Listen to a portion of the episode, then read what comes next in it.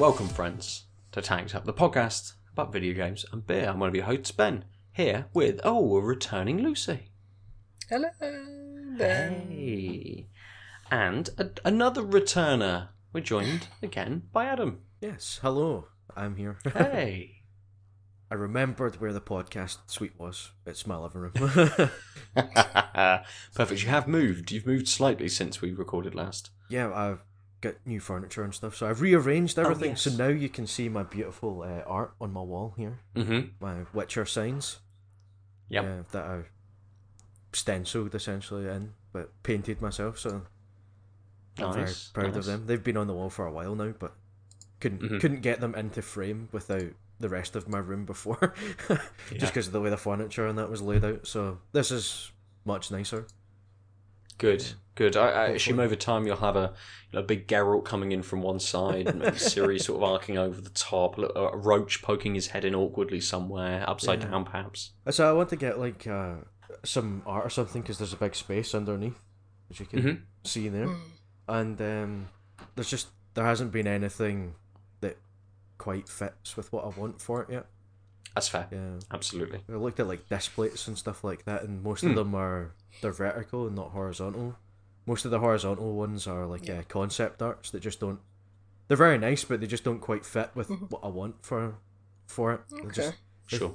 very much just scrolling through stuff, going, hmm, no, hmm, no. Those are very That's nice, fair, but that's fair. no, not not what I'm Hmm. wanting. So eventually, Yeah, if I- one day I'll find what I want.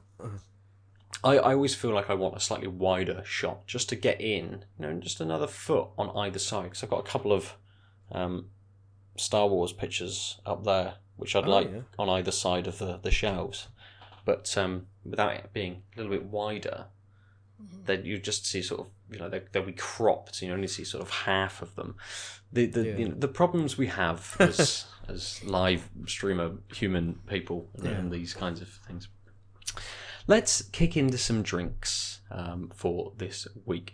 Uh, Lucy, I know you have been off the beers recently. Um, are you drinking tonight? Or are you um, are you having another No. quiet evening? Quiet evening. Fair. Expect me to have a few quiet evenings in the future. hmm No, that's fair. That's fair. Absolutely. Uh, um, when you're, you know, you- you've had a a bit of a bad head, I suppose. Uh, to not get too deep into it. Um, Just migraine, yeah. so yeah, definitely makes. Not, it's, you can never tell what the cause is, but Mm. you, to add to fogginess is just by drinking Yeah. is uh, not not ideal. So yeah, that's fair. can be off it for a few weeks Yeah. and then Good. Good. we'll okay. see. We'll see. Yeah. Well, So, as long as it helps you this feel, as long as it helps you feel better, that's all that matters, isn't it? Yeah. Yeah. Um, Adam. Uh, is it is it the regular Pepsi tonight? Is it the Dr Pepper this evening? What, what, what are you gracing us with? You'll notice that this is a very different kind of glass. Ooh. Ooh. that is very Yeah. nice. Very special because I have a whiskey to drink. Mm. I I've not been a whiskey drinker in the past, but I was recommended this one. It's a very nice uh, Aberfeldy, Oh, okay. twelve years Mhm. from Perthshire. Uh, I was recommended that as a you know a relatively nice kind of beginner whiskey. Of this is a nice one that's not too ridiculously expensive to start with. Um, oh, read the flavor text stuff because that's Mhm. what I've got. So it's mellowed for 12 years in handmade oak casks. This smooth, sweet dram offers rich rewards for those who like to dig deeper. We love a fair bit. Oh, sorry. We lose a fair bit to the angels, though. Almost a third of every cask has disappeared into the ether before we're ready to bottle. Oh. Is that the. That might not be the right bit I've read. Hang on. There was definitely flavour text somewhere. Hang on. See, I was very professional and looked at it ahead of time, and now I've completely lost Mhm. track of where. I mean, it, it- it- that, that was some that was that was some flavour text, but not really about uh, the drink itself. Hang on. crack crack it open and see if it see if you can find it once you're uh, once you're all poured up. What are you what are you drinking it with? You're just having it neat, a little bit of ice, maybe, a bit of water. Uh, I'm just gonna have it neat. Again, Mhm. I consulted with my good friend who actually works at the distillery. Um, Oh, nice. Okay. uh, about his recommended best ways of doing it, and obviously, the the main thing is you know you try out some stuff and you find what works for you. But he recommended Yes. just to have it neat to begin with. hmm Uh, his idea was there. There we go, nice in the bottle. Mm. It's very lovely. It looks very nice. Yeah. It's a nice colour to it. Uh, he recommended, you know, to avoid ice because it kind of dulls the flavors when you chill it in any Yeah. way. But you know, a couple of It's a like couple of drops of water.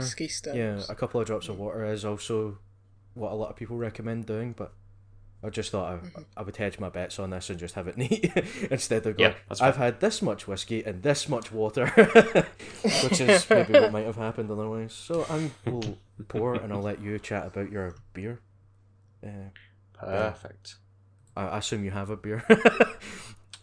I do. I have got uh, two beers.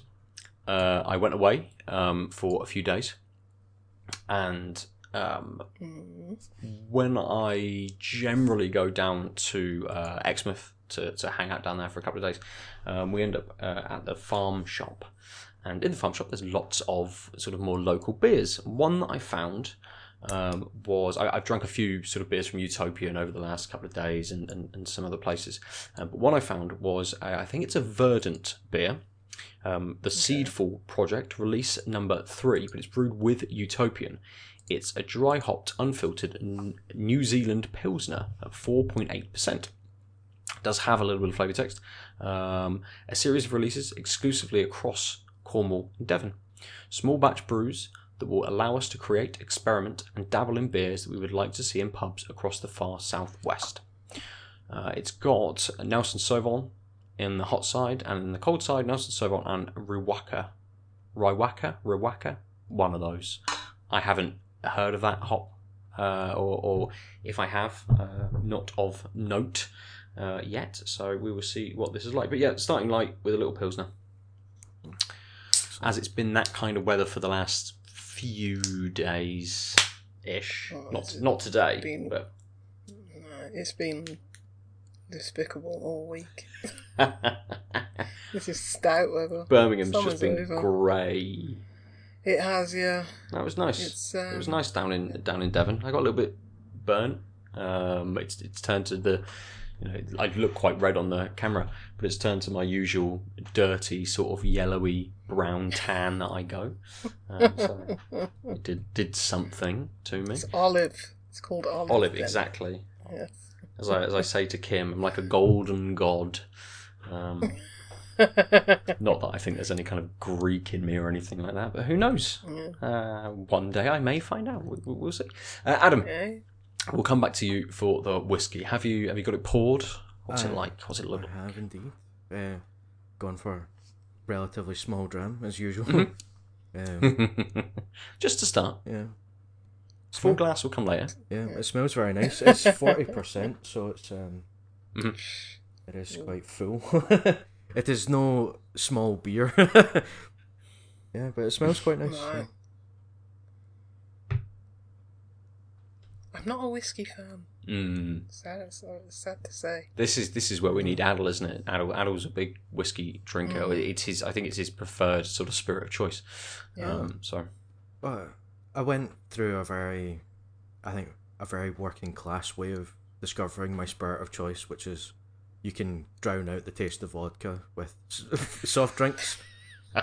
And if you pick the right vodka, you hardly notice it, and it's great. You know. Mm. So if you don't go for the really cheap stuff that burns like hell, like paint stripper, and get you know not too expensive but a nice one, you can have a very nice night just on that. That's relatively cheap, and you don't go too crazy. Uh, so the the thing that stopped me kind of Sure. drinking a lot of whiskey or trying a lot of whiskey is. Uh, they're very expensive, a lot of them. Yeah. And it's one of those you go, I, I don't want to spend a huge amount on something I might not like. Um, Mm. You want to get. I haven't really been to any distilleries or that myself to actually have like taste things or something. hmm That's maybe one of those like you really should see if there is like places that do just like, uh, I don't know, like a night you pay for X amount and then they have a selection for you to try or something that maybe because there's so many varieties. Oh, whiskey festival. yeah, a whiskey festival. That's It's like I'll find at least one I enjoy. yeah, exactly, and that's um, that's one of the reasons why I thought, well, my friend works at a distillery, so I'll, I'll ask him what he recommends as a kind of Mm. beginner place because he naturally drinks quite a lot of them. Um, Nice. Good. Yeah. Good place Maybe to I start. just haven't found the right Yeah. whiskey. but that Admittedly, I haven't had much. Yeah. whiskey over the years. well, that's it. There's, there's a lot of different kinds. This is very nice actually. It's quite smooth. Um, there isn't too many. Uh, there isn't too many kind of like overbearing flavors or anything in it. A little bit of uh, alcohol burn, as you would expect from forty percent. But I am. Are you getting any of those kind of you know which which which way is it sort of going? Getting any those kind of woody notes? Uh, has it got a little bit of sort of uh, peatiness to it, perhaps, or is it much lighter? I think it's quite a a light one. Um, again, this is where my lack of beer drinking experience tells because I don't really know what peatiness is or what it tastes like. Um, Imagine the smell of a farm. manure. I mean, Yes. Yeah, yeah. yeah. Yeah, it does, it's Like you've just eaten a really, you know, a steak that is just Yeah. tastes like the back end of a bit, yeah, a bit gamey. If, if you're into Yeah. sort of your you know your meats, it's maybe it's more on the gamey side of things. Uh, it's more venison than kind of beefy, isn't it? I think Pete. yeah. No, I don't. I wouldn't say it's very. It's particularly peaty. I don't think it's um. It's fair. Well, given that it's a, your friend said it was like more of a Yeah. starter beer, and you know, uh, Well, that's it. I'd imagine the flavors aren't quite that that that bold. Yeah. Mm. You know, just like uh, uh, the the stuff about the the actual distillery itself uh, talks about it being a bit more honeyed, kind of flavored. Hmm. mm, Uh, bit sweeter. Yeah, that makes sense.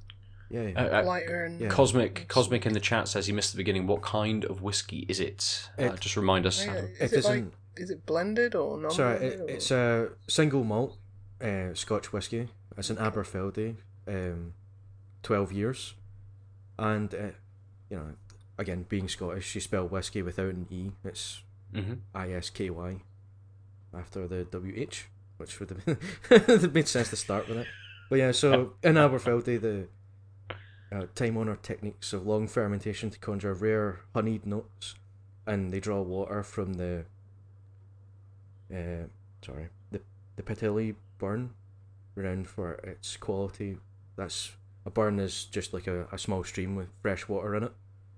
Right. And apparently, that particular stretch of water is known to have small amounts of gold in it. Allu- Oh. Alluvial gold. I saw that somewhere as well. Yeah, alluvial gold. In the burn. You're drinking liquid gold. Yeah, well, that explains why they've gone for this Why colour. it's forked. because no, I'll show you the, the actual bottle again. It's a very nice. Mm. It is that kind of honey, Yeah. kind of goldish colour. As I say, Mhm. There isn't too many strong notes to it, um, like you find in a lot of your craft beers that you're used to, but it is very, very nice. And Nice. It, it, it has a nice yeah. nose to it as well. Again, you definitely smell the alcohol on it, but hmm uh, there isn't anything about it that really goes. Yeah, there's nothing off-putting about it, shall we say? It's Mhm. very Good. much a. I think I think I'll just keep sipping on this. Yeah, absolutely. We'll, we'll re- Nice. return to it in a little bit. Um, r- r- you know, we'll get some more thoughts on it when I jump into uh, my second beer. But for my first, for the Verdant and Utopian Pilsner, um, it's, it's super light in colour. Um, it's a little hazy. I can see my fingers kind of through the glass. You can probably just see my hand creeping around there through the glass. So it's got a little haze to it, but it's it's pretty clear. Obviously, it's just that unfiltered uh, element giving that little bit of haze to it. Um, the head pull quite sort of large, very foamy, but that's dissipated quite quickly. It's th- there's barely any. It says it's dry hopped, but I'm getting No aroma. very very light notes. Really really light. Yeah, I mean you don't don't really get much bold smells from pilsners. No. Anyway. Maybe a bit of maltiness, but hmm yeah, Can I And it's interesting. can I ask a silly question? What makes it a pilsner's as opposed to just a craft beer? Is it a brand name or is it a style Uh, of making it's it? a style, so it's it's it's a lager Right. rather than say an IPA or a pale ale or, Yeah. or something. So it's it's it's a different combination of ingredients, different quantities of those. Different fermentation process and all. hmm Yeah. So yeah, brewed brewed in a slightly different way. Um, Ah, excellent. but yeah, makes it um, uh, yeah, normally with kind of uh, lagers and and pilsners, whether you're going into sort of helles, uh, hellers or other kind of you know lagers as a catch-all kind of term for them. They're a lot lighter normally than um, sort of pales and and, and IPAs and, and other styles. Um, and this one is no is no different to that. Um, if you kind of if you drink your sort of standard macro brewed sort of lagers, there there are a couple of different kinds of schools of them, and you, you get like your causes and your fosters and things which don't have a huge amount of taste. It's almost like lemony water, which is a bit fizzy. and then you get your other side, more your Belgian sort of brewed ones, your German kind of brewed ones, which um, have more of a hoppy note to them, which normally comes out kind of a little bit dank towards the end. They're a little bit stronger, um, a little bit fuller in flavour than you know your kind of your American um, sort of style lagers, which are, it's basically just coloured water essentially. Um, yeah. But this, um, I mean, it, it is coloured water, of course, but Color, colored water with some alcohol content. yes, yes. Yeah. but it does have some nice little light flavors to it. So there's a little bit of fruit in there. It's not sort of easy to pick out exactly what that is, but it's it's edging more towards that kind of grapefruity note. There's maybe a little bit of a sort of a vinous quality in there as well, sort of towards the back end. So a little bit of a, a little bit of a grape on there as well. And I think you're getting this sweetness from that end, and then a little bit of this slightly bitter uh, uh, kind of grapefruit in there as well, which are combining quite nicely together to make something very sort of well balanced. And it does have that very, very slight bitter finish to it. Uh, it doesn't last very long. It isn't very big, but it follows on quite nicely from this uh, very easy, very clean um, sort of first flavour. So this is it's very easy to drink. Uh, it isn't too Yeah. carbonated, so it's not sort of sitting quite heavy or anything like that. Uh, I can slug it back without sort of feeling gassy or anything, um, which is better as well because I'm getting more of that flavour with the bigger sort of gulps because it is quite a light beer. I mean, it's verdant, right? So has it got like that soft water quality, It, yes, or is it just a bit, or is it more crisp? it's mo- it's it's it is crisp. It is nice and crisp.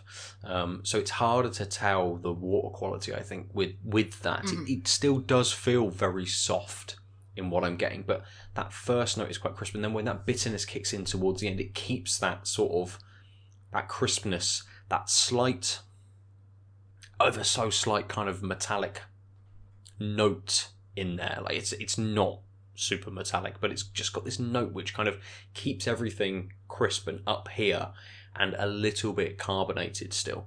Um, so it's got quite a lot of stuff going on for a pilsner, whilst still remaining quite balanced, whilst still remaining very light, very easy to drink. Um, it's it's it's yeah, it's very good.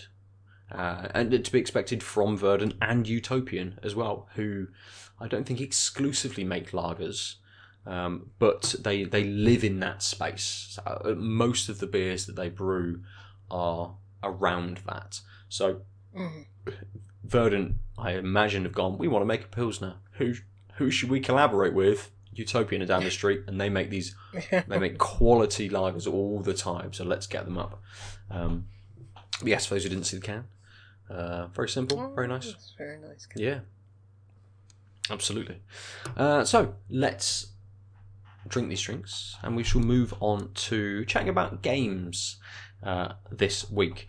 Um, I've got a couple of things to talk about. Uh, Adam, I know both both you and I have uh, played the Iki Island expansion for Ghost of Tsushima, which we will come to. Uh, but Lucy, um, as you haven't been talking about your drinks this evening, why don't you jump in with whatever you want to discuss this week? Um, haven't been playing a lot. Mm. Um, the games that I got uh, sent codes for probably the only games that have like literally held my attention when I I've been picking up games on on the off times. Um, unless you lot want to hear about the hottest games in 2021 in Donkey Kong Country 3 and Quake. oh, mate, tell us, talk, talk to us a little bit about Quake. Definitely, talk to us a little bit about Quake. I forgot Oh, you, there is. you've got you, there's a game you want to talk about, haven't you? Which is which is embargoed, which we can't actually talk about on the on the Uh, air. we can now. Oh, okay. Because it's Thursday. and it's out tomorrow, so. Oh, so uh, the, so the, it the is embargo's today. The embargo embargo's up today, Uh, it's not Yeah. so- amazing. which is great. But, um, yes, Quake remastered. Uh, I don't. It's just fun still. Um, I was not a PC gamer because I was very young when Quake came out. Mhm. Um, probably didn't get a PC till like early 2000s, around about 2002, 2003, Mhm. or a PC capable to, you know, run such games. Um, but yeah, it's, it's been fun. I played it online as well, which is just it, it's just it's just such a novelty. I played it on Xbox um, Game Pass, so it's like just dropped and it was free, and it was like I I enjoy going back to like original Doom, Doom Two, and stuff like Mhm. that, and it's like let me try out Quake. Um, but yeah, it's good. It looks it looks good. The lighting's really good, and it's still fun to play. So yeah, 2021's hottest game from 1996. um, I played. when I, was it? I, I don't know when it was first released. I played a lot of Team Arena, uh, which is Quake Mm. 3, um, when maybe mm, roughly when it came out, six months, maybe a year kind of later after it after it had come out. Um, you know, so I think that's when again I had a, a very capable PC to be able to play those kinds of things, and we were playing, you know, a, a Team Arena, uh, EverQuest, uh, Age of Mhm. Empires, whichever number it was at that similar sort of time. You know those kinds of those kinds of games. Golden age of PC. Mhm, yeah. and I, I remember Team Arena just being, uh, like a lot of these games, just dumb fun. Yeah, it is. It is, and it's. It, this is a good like preservation thing to see. Like, Mm. yeah, bring it back. Um, probably like a small team inside of Bethesda did it. I think Machine Games um did like a new chapter for like which Quake is it? It's a new episode for I can't remember which one, but it's just Oh, like yeah, it's just it's, it's just a fun, cool thing, and uh, because Bethesda they upgraded and remastered like Doom one, two, Hmm. 64 did they do three as well yeah i think so um and yeah it's like i mean those games out of the gate didn't weren't that great like some of the music and graphical fidelity was a bit off but eventually like they patched it and it's like yeah th th these are good good things to see good um i mean doom's everywhere and you can play doom on everything so it's like yeah. You can, keep yeah, keep you can play Doom on things you're not supposed to be able to because people keep hacking it onto it. Yeah The, the, the test of whether Doom it's, co- a it's toaster. got a computer in it, can we put Doom on it? yeah. so, this It's- toaster it- has a computer chip, it's like put Doom on it. And you'll probably find one day that Skyrim is also playable inside of Doom on whichever you know device that you're actually playing Doom on as well. We'll get there. We'll get there. Um, so yeah, I'm in 1996 and I don't want to leave currently. So um, I would go back that far as well, but I don't remember it. I was two. well, it was a good time. Um, uh, so yeah, uh, I've been, yeah, I've just been going back. Like, uh, I I started um, uh, a what is it? AM2R, which is another Metroid 2 remake, which is you know the fan. Oh, the fan game. one, yes. Um, Mm, and it's really good. Nintendo, you know, uh, I know they remade that game, but like the, they took down the um, obviously DMCA the the fan remake. Yeah. But anyway, I was just like, oh, I downloaded it. Of course, Ni- Uh, I'm Nintendo. not encouraging anybody to do that, but you know, Nintendo got a Nintendo. I did. Yeah. yeah, they had to. But uh, um, yeah, I started that. I was just like, I need some more Metroidvanias. That's why nothing's been sticking recently because it's like, I mean, I went back and played Hollow Knight because it's Mm. just like I, I want Metroid Dread. Games are shit. I just want some Metroid. There's not enough of them. Um, let me let me go. You know, download uh, this fan fan remake, and and it's really good. Um, it's the controls are really snappy. I'm playing on a, you know, uh, gamepad, and it's just like just maps automatically. It's just runs well. Like like I started up the game, and it was like, oh, there's some screen tear, it looks a bit choppy, and I was like. I bet this game doesn't have VSync. I'll just check in the options anyway, and it has VSync, and it's like, cool. Nice. you know, this is a really, you know, well-made thing. You know, uh, yeah, it's. You just wonder if I mean, there's obviously passion within Nintendo, but imagine if there was passion to, you know, remake games to this this extent. Absolutely, and, and how easy it would be for them to Yeah. kind of outsource 10-person these sorts team. of things to these little teams and say to them, actually, you know, we, we'll, we'll let you do this. This isn't an official kind of thing, but it's it's sanctioned in a way for you to be allowed to do this, but you have Mm-hmm. to meet, you know, quality standard one, two, three, four, five, and six Yeah. and and that would be something that could easily be put together. If it's you know he's got all of these options and things that you're sort of talking about, then it's you know the fans and I mean not necessarily fans, but people out there just doing little passion projects and side kind of hustles and things are more Mm. than capable of creating these Yeah. very well made experiences. It's massively polished, yeah. So I agree. But yeah, I've just been doing some weird shit. Like I downloaded this this typing game, like uh, called Type Dreams, which was pulled off the internet by the creator. So Oh. anyway, the Internet Archive.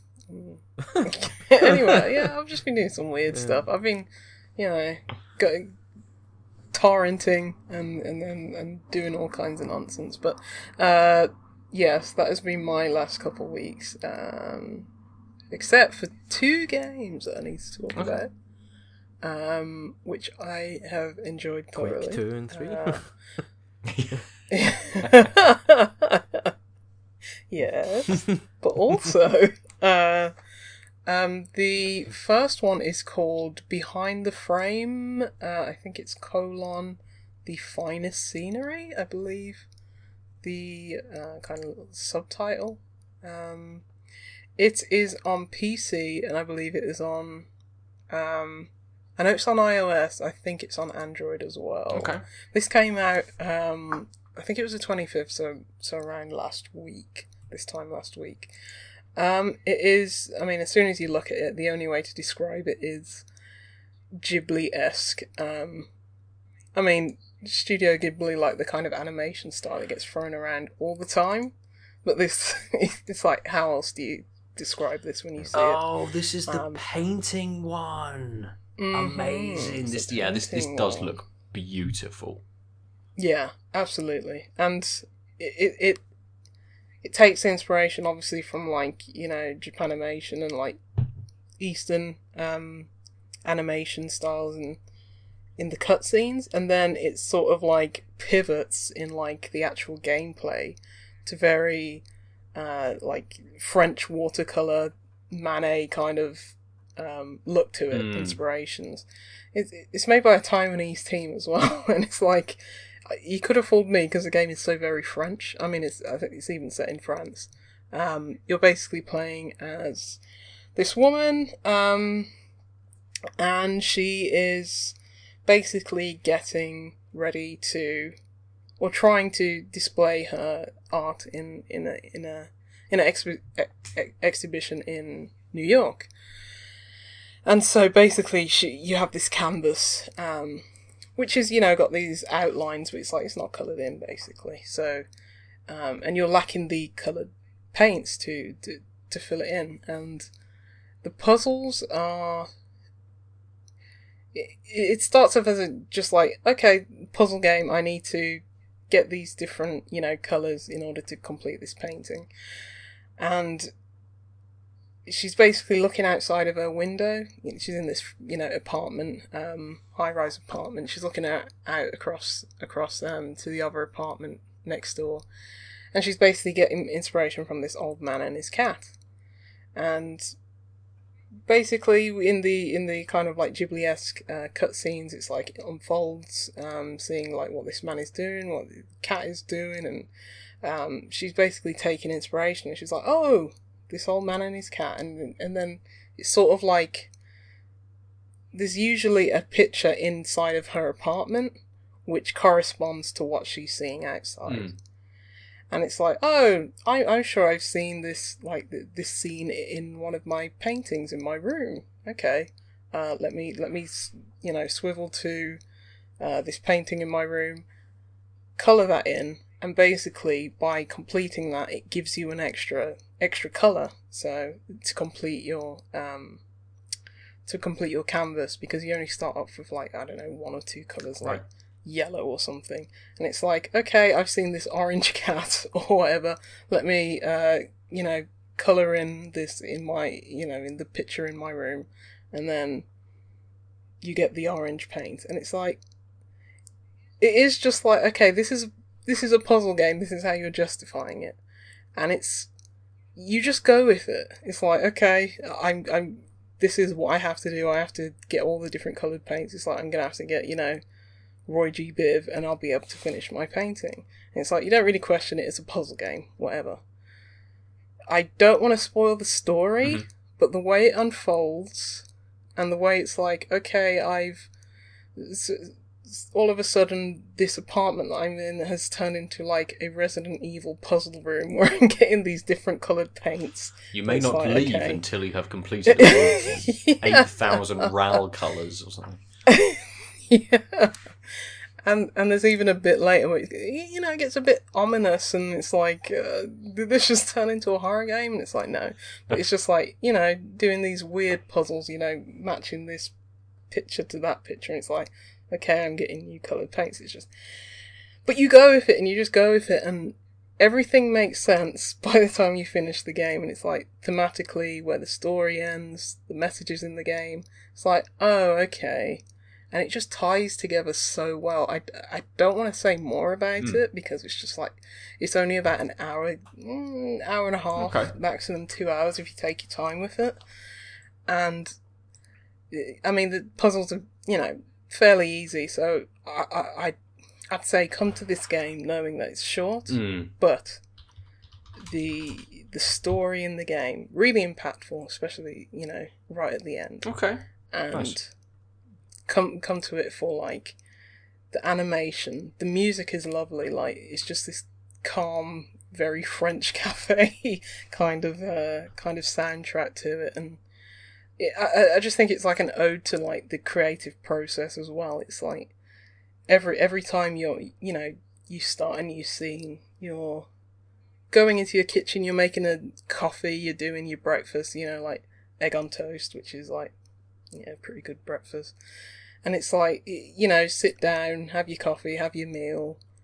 You know, that kind of, uh, you know, I have that kind of like process, that kind of like routine where it's like, okay, I'm going to sit down and go, you know, do work. I have like a green tea and do my New York Times crossword for far too long Mm. before I actually start doing work and stuff. And it's like, it just, it just really, it's really that relaxing kind of, you know, not just any process, creative process, just working process, whatever. It's like, um, and yeah, it's ju- it's just a beautiful game. Like the message is beautiful. The the you know the art is beautiful. The music's beautiful. The animation's beautiful. It's just just a stunning game. And yeah, took me by surprise. Amazing. Um, Good. Good. Um. That that ending broke me. Okay. So I, I just had a look on um on the, the Play Store. It's it's four sixty nine on the Play Store. Um, Yeah, It's yeah. seven nine 14 on Steam. Um, But I thought while I was here, I'd have a quick look at some of the reviews, and uh, most of them say one just says cried lots, ten out of ten would cry again. um, That's always, that's always a good review. yeah. Yeah. yeah, and another one that you said, Lucy. this is the most French thing I've ever played, made by non-French people. Ten out of ten. yes, absolutely. And, uh, pretty much all of the reviews just say that, that everyone cried. Yeah, yeah, it's it's.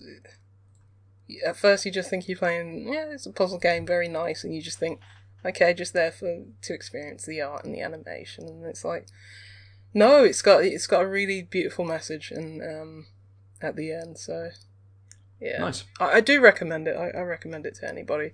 Um, I'm very much someone who doesn't care how sh- short games Yes. are. Um, if if especially you know with the impact that this one has, it's one of my favorite games this year, and it took what I took my time with it, like two hours, Mhm. um, just to soak in that atmosphere. But it's just like yeah, it's just it, it's really good, and yeah, the the ratings, the reviews by the sounds of it, it's just yeah, go play it. Go buy it, go play it. I don't want to say anything more about it. so- Sure, no, that's fair. Good, cool. Mhm. And that is what's it called? Behind the frame. Is it the finest scenery? yes, the Is that what's finest fin- scenery. Yeah. Who the developer? Oh, I just I just had a look at that. It's uh, published by Akupara. Uh, Hmm. Yes. Interactive? No, Akupara Games because it sounds like an Anapura Annapura Games Interactive. Yeah. Uh, No, another good publisher. yeah. though. Silver they- Lining they- they Studio publish- is the developer. Yes, that's the one. I was going to say Silver Lining Bakery because that was a bakery. that was. anyway, uh, Silver Line- Lining Studio. Yeah, Taiwanese. Um, great, great game. Cool. Came out of nowhere, so yeah, really good. Really, really recommend that one. Um, the other game that I played, which I, it's another chilled out one, I guess. Um, very different to uh, Behind the Frame. Uh, it's called Golf Club Wasteland, which will be Oh, yes. out by the time you're listening to this, if you're not listening live. It's out on September the 3rd, which is the Friday. Um, it's it's a cool little puzzle game with golfing. Um, it's not. If you're looking for PGA Tour, then you're not going to find it. Even something like on the level of Golf Story, you're not going to Mm. find it. It's it's a very simple, you know, stripped down version of golf where I played on PC, where you are just, you know, using your cursor to to aim basically the angle of your shot and the intensity of your shot. Um, I couldn't. I think I tried playing it on gamepad, and it was not how I would want to play the game. I think it's coming out on everything, so PC, Xbox, PlayStation, Switch, and everything. It'd be interesting if the Switch version had like touchscreen controls. I probably doubt it.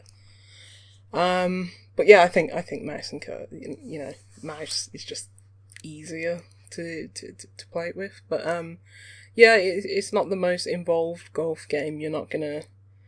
There's nothing to do with like wind direction or choosing your your clubs or anything like that. So it's very much just aiming and putting, and it's like it's basically a round of uh, mini golf or crazy golf in the apocalypse. Um, so basically, you're playing on this. I, I want to call it like fictionalized version of Earth, you know, post-apocalyptic Earth. But it's like this will happen. Yeah, it's only it's only Um, two years away, and that is what the Earth will look like. Yeah. yeah, if that. Um, this game has a social commentary where it's like, I, I, I feel bad even calling it a social commentary because this is what will definitely happen, where the billionaires will go off to Mars, leave everyone else to die on Earth um, from what they call the the Great Catastrophe, um, and then they'll come back to Earth just as a golfing course, as you know, that will happen. it's definitely We, we gonna left happen. Earth for very So- good reasons, but we missed one thing and one thing only: golf. it's just not the same on Mars. We just can't handle it, so we've come back. Exactly. That that changing gravity has just fucked golf up completely. That and the dust. The dust gets everywhere. It's just no fun. It keeps ruining my clubs. Yeah, that's what's gonna happen.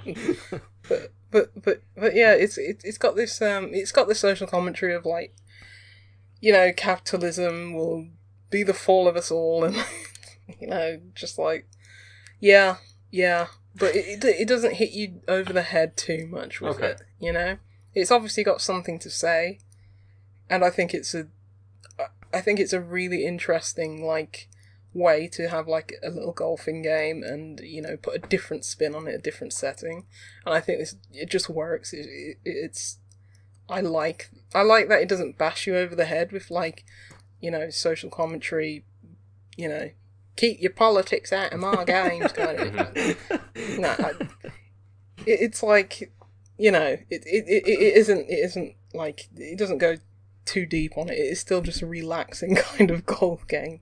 It's like if they had more to say, I would not be averse to that. But the kind of structure of the game, it's more a puzzle game. Um, so and I and I really like that kind of like poli- political, you know, setting and overarching themes Yeah. to it. So I thought it worked really well. Um, and and it basically has this it has this um like radio station from Mars just playing um all the way through which I'm a bit torn on Okay. because sometimes I like I liked having that like silence where it's like this place is just abandoned and it's it's just, it's like it was like kind of eerie and you know reflective of like what happened to Earth and it's and sometimes that like kind of quiet was nice and then you have like th- this music i don't even know what to call this music. It- it's got some weird tracks in it. It's like new age something like new age synth or something like that. I don't even know but it's just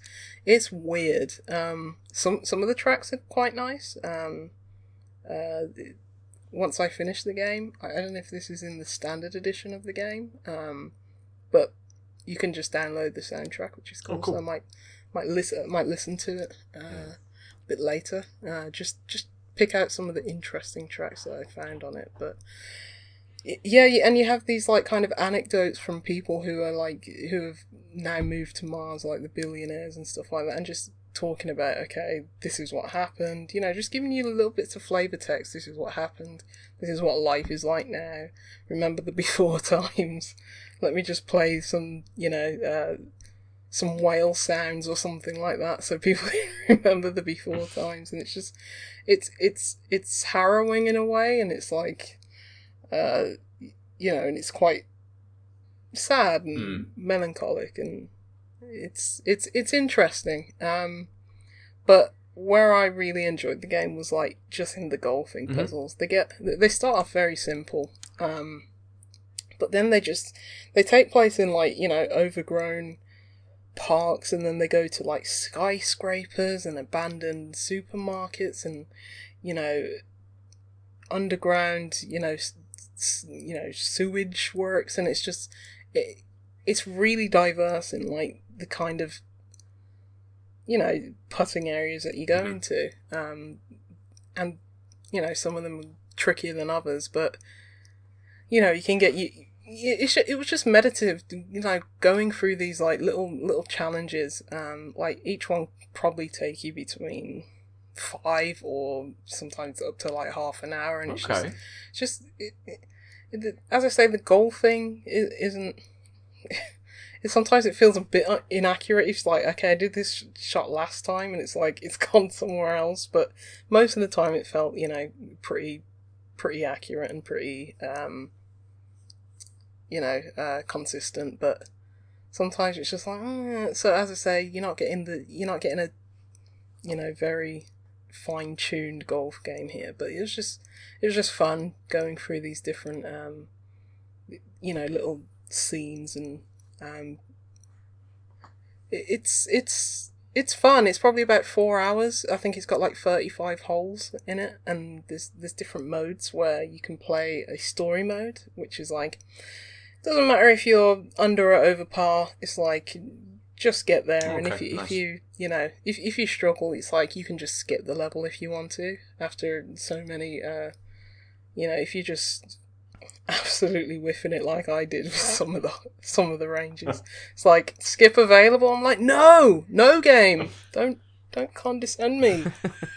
I I played the story mode, which was like I didn't need to get under par, but just knowing I should have just played the challenge mode, which is like, okay, you have to get par or under to go to the next stage, and it's like maybe I should have just done that because it's like I would reset every time if I didn't get like a perfect run because that's the video gamer in me, and it's a Yeah. it's a disease. But um, Yeah. But yeah, I just played the chilled uh, chilled out one. It's like yeah, y- you know, if I don't get under par in some of these because some of them are tricky, it's like hmm, whatever. But you do have the added incentive of getting par or under because it unlocks these like little diary entries. Um, just to give you a bit more Nice, flavor text, for, Yeah. you know, and uh, about the So story. there's there's there's no Um, in, there's no need to do that, but there is an incentive No. to try and perform as well as possible. Yeah. But yeah, about 34, uh, it's 35 holes, took me probably about five hours all in Yeah. all. And yeah, it was just chilled out, it was nice. Um, as I say, really like the the setting, um, the the message, the, the art, it's like, it's got like this very, the, the world sometimes looks a bit, you know, too colourful for the apocalypse. it's like uh, it's got that you know nice bits of neon tinge, like some of the animals in there that they're radioactive. Like there's a cow with you know pink udders, uh, neon udders, and it's just like yeah, it looks really nice. It, it's cows with pink neon udders, really nice looking. Uh, put that on the box box quote. Um, but yeah, it's it, it- it's really good. Um, it's as I say, it's um, it, it's not it's not an involved golf game. It's very much a very calming, despite its message, very calming, relaxing puzzle game. So yeah, I I, I recommend this one. As nice, well. good, good. And yeah, and but I need to see uh, the team. Was it was it Demagog Studio? What was their name? Uh, yeah, Demagog. yeah, Uh, yeah. Where are they from? I think they're from Europe. uh, I don't know. Golf Golf Google Club is the only game um, they have listed on Steam. Uh, the publisher is un- oh no, the publisher's Untold Tales. Um, It is. Maybe it's it's when I click Oh, Demagog, on it's their kicking me to LinkedIn them. Belgrade. Okay, Serbia. Hmm. They're in Serbia. Interesting. Okay. I mean, it does have that Don't- kind of uh, um, maybe not sort of uh, more Soviet um, Yeah. kind of yeah. uh, um, you know buildings at least to it, but there's definitely a feel to that. It's not sort of Yeah. post-war Eastern Bloc kind of brutalism. It, it's almost Mm-hmm. a bit more of a capitalist kind of Eastern It's- block with with towers in the uh, background and and, and Yeah. things like that. But you do get at least from from Steam. There's kind of what looked like a, a scene with um, like anti-aircraft.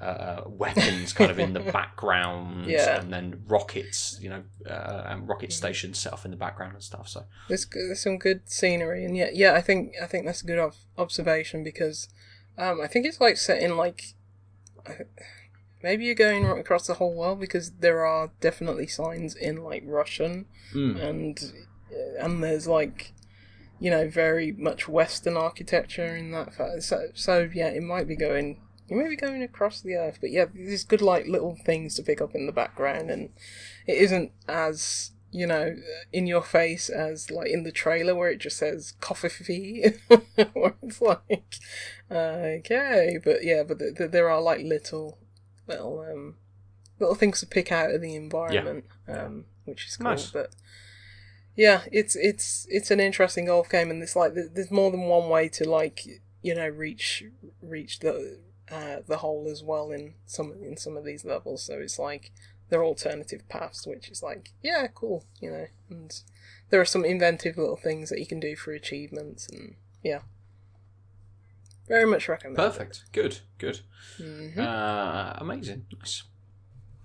So that was uh, the the two rec- I mean, several recommendations uh, from me this week. Lucy. Uh, games. Yes, Quake and Donkey Kong Country 3.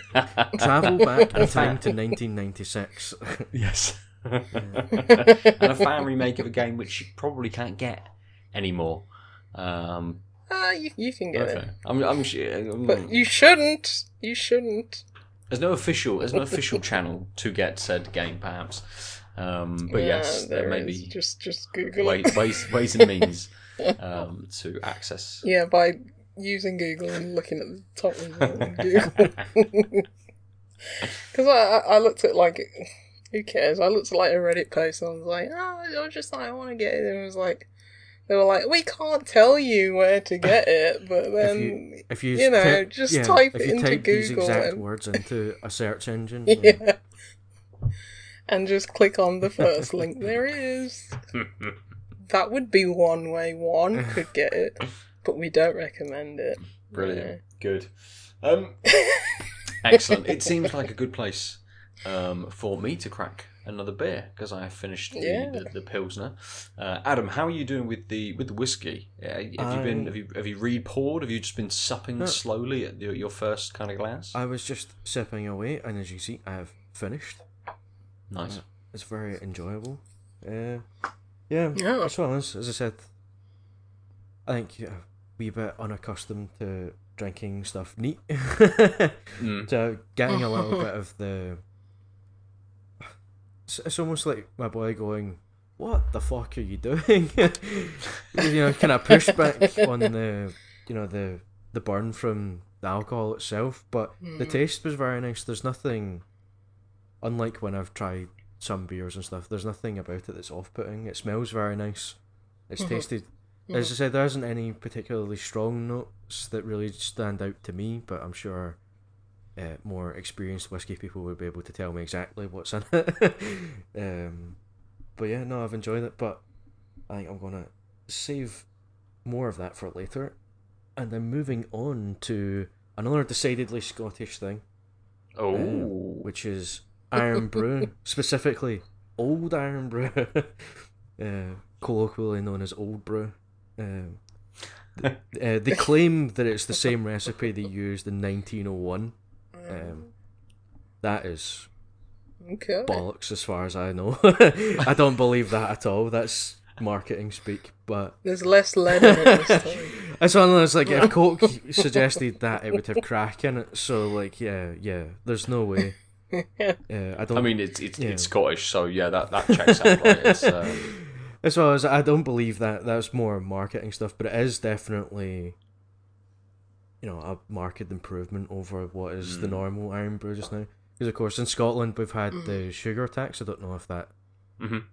happened down Mhm. in England as well, and because Scotland is one of the handful of places that Coca Cola is not the top drink, you know, like soft drink in the territory where it's sold. I know it's not sold in every country in the world, but it usually comes top in most places. Here it's Irn-Bru, and one of the ways that that kind of plays out, you know, uh, is the fact that Irn-Bru has always been priced slightly below Coca Cola. Mm. And so as Coca Cola have tried to avoid putting their prices up by making the bottles smaller and smaller. You know, they, they stepped away from instead of it being a two litre bottle, it's the one point seven five or whatever. right. For or and now it's closer to like the one point five is the same price as a two litre bottle of Irn-Bru, but with the sugar tax, again, instead of putting the price up, they adjusted the formula and took more of the sugar out. hmm And that meant Mm. more sweeteners, particularly aspartame, which Yep. uh, caused problems because you can taste the, the sweetener in them.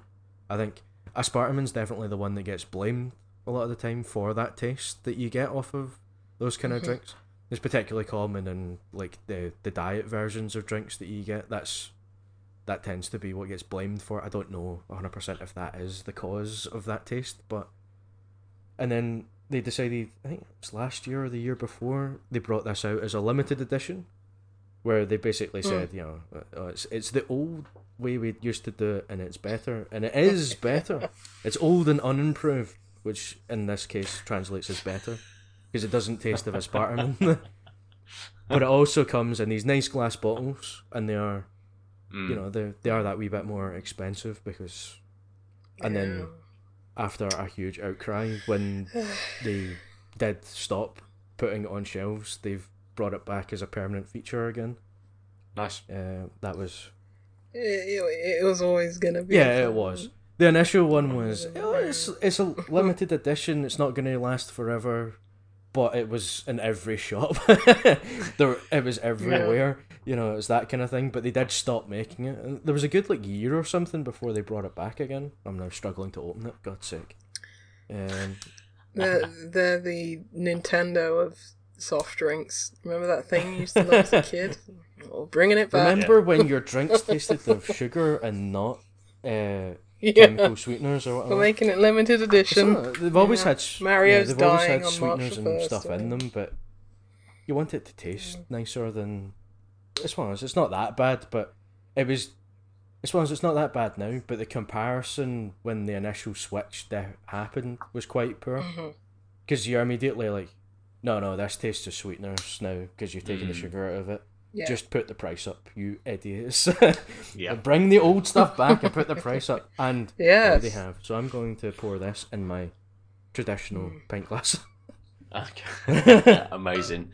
I do like the trajectory that you're on as well, Adam. I feel like maybe the next time you're on an episode, you'll have a can of Buckfast or a bottle of Buckfast or, or, Oh, or something no, like you know traditional traditional Scottish drink. Uh, I'll I'll find other traditional Scottish drinks. My, I, as I'm sure many of us have had, we've all had the chat by parents about, oh, sex as well as drinking, and uh, I got I got told essentially by my mother in no uncertain terms that if she ever caught me with a bottle of Buckfast, she would beat me to death with it.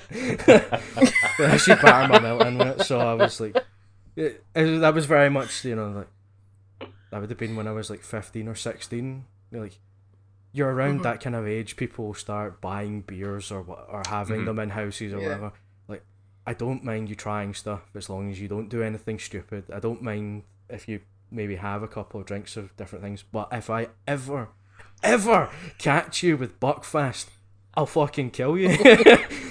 I'm paraphrasing uh, slightly there. Sorry, mum, but uh, That's good yeah, parenting. but that that was because you know it has the the social connotations of it's for Neds. That's the sort of stuff you see people in drinking in parks and Mm. causing you know vandals and blah blah blah. It, it has that kind of image to it. Uh, well, certainly around where I live, anyway.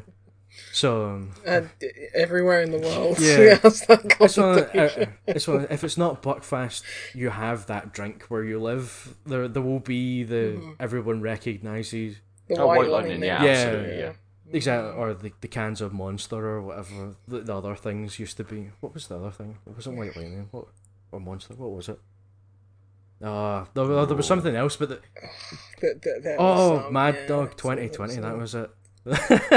that's what it's called, and that's, That's it. a new one for me. That's a new, that's a new Uh, one for me. Yeah, I got yeah, good. that might be a- Where do I buy That it? might be another traditional Scottish drink I, I gave away there, but Uh, yeah. yeah, where do you buy it?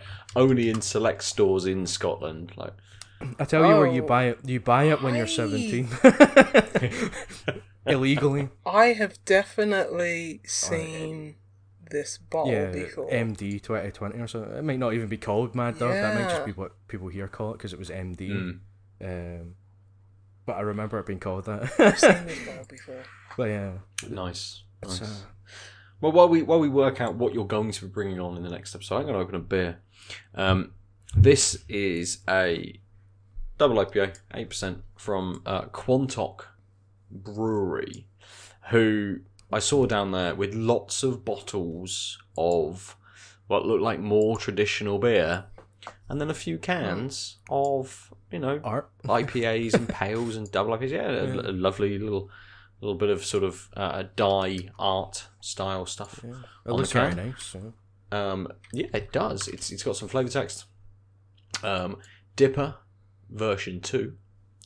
Well, our first dipper sold out so fast we had no choice but to brew another. No matter how big or small your dream is, this big beer is bound to put a smile on your face. A few process tweaks from our previous dipper and a touch more dry hopping. This is the next level uh, QB Brew. This beast boasts flavors of tropical fruits and erupts with cracking aromas of coconut and citrus. It's got Citra, Idaho 7, and Sabro in it. Uh, yeah, 8%. Gives me the normal allergens on the back, so it doesn't give me any other ingredients. Um, but I, I thought it would be interesting to try a a more modern beer from a, I suppose, older, more traditional brewery. And we will see the results of this. They are Taunton based.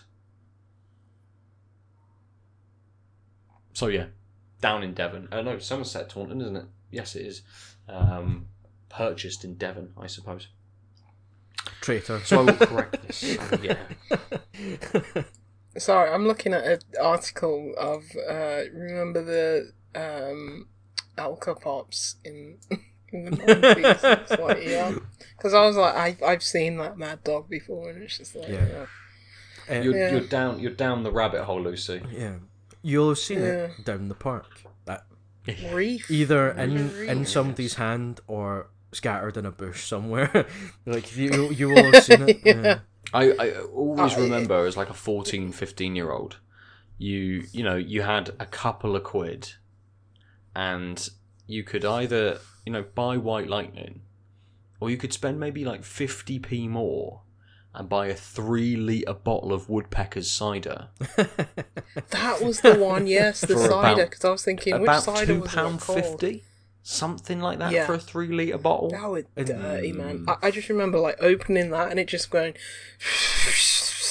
and like all this toxic gas just coming out of the top of it. You want to like, you want to knock it's out just your like, belly. I shouldn't be putting this in my Uh, body. Smell this. Uh, yeah, even as like a, an eighteen-year-old, you're like, I shouldn't this in my body. Yeah, I'm still going to. and just for the record, Ben, Oh, for your gosh. mother's ears, how old did you say you were? Fourteen or fifteen? It's fine. It's fine. My parents absolutely know Yeah. how much of a nightmare I was as a kid. Um, they always do, don't they? They always do. When suddenly they peer over a bush and they're like, all right, yeah, fair enough. We'll go home. It's fine. We know he's smashed. I waited until I was thirty for my first drink. So. Well, very late starter. Hang on. Wait. How long have we been podcasting? Um, uh, we'll, we'll come back. We'll come back to the. I know, I know you sort of already mentioned Adam. Uh, the Irn-Bru is, um, you know, this this old Irn-Bru or the 1901 kind of recipe yeah. brew is better than Irn-Bru, but is it is it literally just those kind of uh, sugary tastes that make a difference, or is there something else in there? No, I think no, that that is the main difference. Is just it still has sweeteners and stuff in it, but the the taste flavor is just that bit more natural, I guess. For, Mhm. for something that is a weird orange color that a lot of people who have never seen it before see and go, "What the fuck?" People drink that. Uh, that looks poisonous. Uh, you know, it's a very distinct color. Irn-Bru tends is, uh, Mhm. but yeah, it, it is just the, you know, the the regular stuff now has that kind of sweetenery. I don't know what the right kind of description is for it, but you've probably you probably all experienced it. Just that wee bit of, you just that it lingers that little bit longer when the rest of it disappears. Mhm. Whereas this is just, it's just a very nice tasting drink and it's Mm. very refreshing. Uh, yeah, I imagine it's incredibly fizzy. I always remember Irn-Bru being really fizzy. I mean, maybe, but I'm used to it. To I- be honest. Sure. Yeah, I I haven't had it in probably over ten yeah, years. At this I always point. find I'm gonna have um, diet drinks tend to be the worst for being fizzy. Hmm. Um, I don't know why. That that's maybe just a bad batch or something. I have memories of. Uh, because it's very much a, I drink it for the sugar. I do. Mm, mm. like I'm not under any illusions about that. Uh, so, but yeah, it's just it's very nice and refreshing. It would have been more refreshing if it Mhm. started with it because it was fresh out the fridge. But Mhm. but um, I definitely thought I'd better having the the whiskey on a, a clean palate and then have Yes, that to, absolutely. to wash everything down with and have a, nice. a nice rest of the podcast. Yeah, Hopefully. good. Hopefully. Yeah. to be Um, confirmed. We'll find out in about 30 minutes. Um, we will. Uh, I'll, oh, I'll come back to the Quantock then. This Chasing Dreams dipper. Um, it, it, it looks like a dipper. It's very, very deep. It's nice. Um, it's sort of this kind of slightly orange straw colour. Thick, absolutely Mhm. thick, solid colour. Um, Nice lacing on the glass as well from the uh, from the head. The nose is that. Yeah, I mean, it's it's a modern dipper, right? It's it's got those fruity notes, but it also sways that little bit more towards that kind of vegetal sort of end of things, that more earthy kind of note, and that very much matches through in the flavour as well. So it kicks off with a little bit of sweetness, maybe a little bit of mango, and then just ripens, like almost in your mouth. This this mango that you've just tasted just ripens right down, and it becomes this more Nice. not bitter, but this more kind of fermented sort of flavour to it. You know, it gets a little bit more earthy, gets a little bit more. Uh, um, it's, it's such a this this earthy, vegetal, oniony, salady kind of note that is just you know. There's so many w- words for this end of this kind of um, trend of dippers that we're seeing at the moment, and nothing ever quite captures exactly what it is. I think we've we've sort of used stewed before, where we thought it's it, it, it's a little bit sort of over fermented kind of fruits and that sort of stuff, and it, Yeah. it is somewhere in this kind of region. Uh, but again, like a couple of the other dippers that I've had of this kind, it works quite well. It's not an off-putting flavour. You know, you you tell someone, oh, it's a bit earthy, or it's a bit vegetably, or a bit oniony, and you think people go, nah, mate, why would you fucking drink that? But again, it just that just doesn't quite describe. Are you drinking from your plate? Is that what you're doing? It just I mean, it's me at a standard dinner time. Just lift it up and just smash it back. Um, but yeah, it doesn't. It doesn't Yeah. quite get it, does it? Someone will come out with the right word eventually. Stick it on Untappd, and it's just like, oh, Yes. yeah, that's, You know what that's this tastes like? wanted. Beer. Yeah, That's what it tastes like. exactly, exactly. Um, but yeah, this is a solid dipper. Um, it, it, it hits those notes. It's nice and sweet to start, a- and, and as I say, it kind of ripens in in the mouth as that flavour goes on. Again, not much bitterness on the end of this. I think the uh, the pilsner had a little bit more of a a, a, a danker, bitter finish. You know, especially with that nice, clean, crisp sort of start to it. That change between those flavours in the in the pilsner. Um, kind of whereas this flows. It, it sort of you know as it ripens in your mouth, you can you can you know that change is kind of coming, and it happens, and that's it. That's kind of all this does. It doesn't do much more, um, but it's it's got a little bit of an oily kind of mouthfeel to it as well, so it makes it feel a little bit big. Um, so I, I think it's you know from these first few sips, from this first third of the glass, it's well made. It's it's hitting you know 2021 modern kind of dipper notes that you would sort of expect. Um, I don't think it's it's not doing anything different. It's not changing that formula up kind of too much. But again, it's it's just quite easy and simple, and it's not overburdened by trying to do too much either. Um, so I don't think you'd go wrong if you like that. Well, this the version of dippers that we're getting this year. This is a solid example of that. Yeah. Mm. yeah. So I will keep cracking back with it. Um, Looks nice. mm, I mean, it does does look nice. and I, I think I'm going to jump in. I've got a game to chat about. And as we were talking about the 90s earlier, it would have been a perfect segue into what I'm playing because um, I have uh, played through a game called The Big Con, which Oh, is a um, uh, it's it it's sort of a point and click game. Um, but Defraud that guy. Defraud that guy. Defraud that guy. well, there's a lot of pickpocketing going on. Um, but it's Skyrim. Yeah. Li- literal or metaphorical, Ben? No, absolutely literal. absolutely literal. It is. It's kind of a more um, modern point and click game. It's not you know LucasArts kind of combining items and all of this sort of stuff to, to move through puzzles. Um, it's much more um, uh, essentially you're a girl called Ali, whose mum is well into um, like loan sharks and is going to lose her um, cassette, her video store. Right, Super Nineties it is set in the nineties. yeah. Um, she's she's going to lose it. She needs to come up with I think close to a hundred grand, like ninety seven thousand dollars, to pay off the Which loan is- shark to be able to keep it's a million. exactly in the nineties. That was that was Yeah. lots and lots of money. Um, but you play as Ali, who is um, who overhears all of this and is essentially being carted off to kind of like band camp, um, so she can uh, uh, play in front of um, like scouts who may give her scholarships to kind of like music schools and university and that kind of thing, right? But she decides that she's going to uh, go on this trip after meeting someone who says, "Hey, I can help you. We can, we, I can help you get all of this money." She decides to skip all of that Yeah. and travel across a little bit of uh, sort of America on her way to a fake Las Vegas to try and pickpocket and con people out of a bunch of money.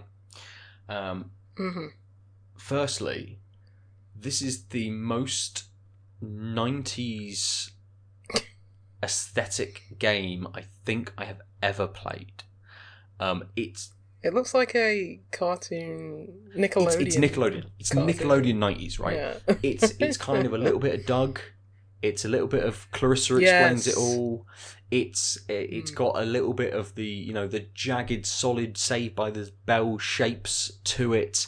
Um, it is it is Nickelodeon nineties the video, and we we're getting we're getting Yeah, Nickelodeon beat 'em up or whatever that is game is is coming out at some point. Oh yeah. Um, and hopefully it's got all of these horrible swipes and swirly colours as like loading screens and things like that. Like they don't really exist these days. Um, but yeah, it, it, it screams nineties. It screams Nickelodeon TV nineties, which is a fun take for this.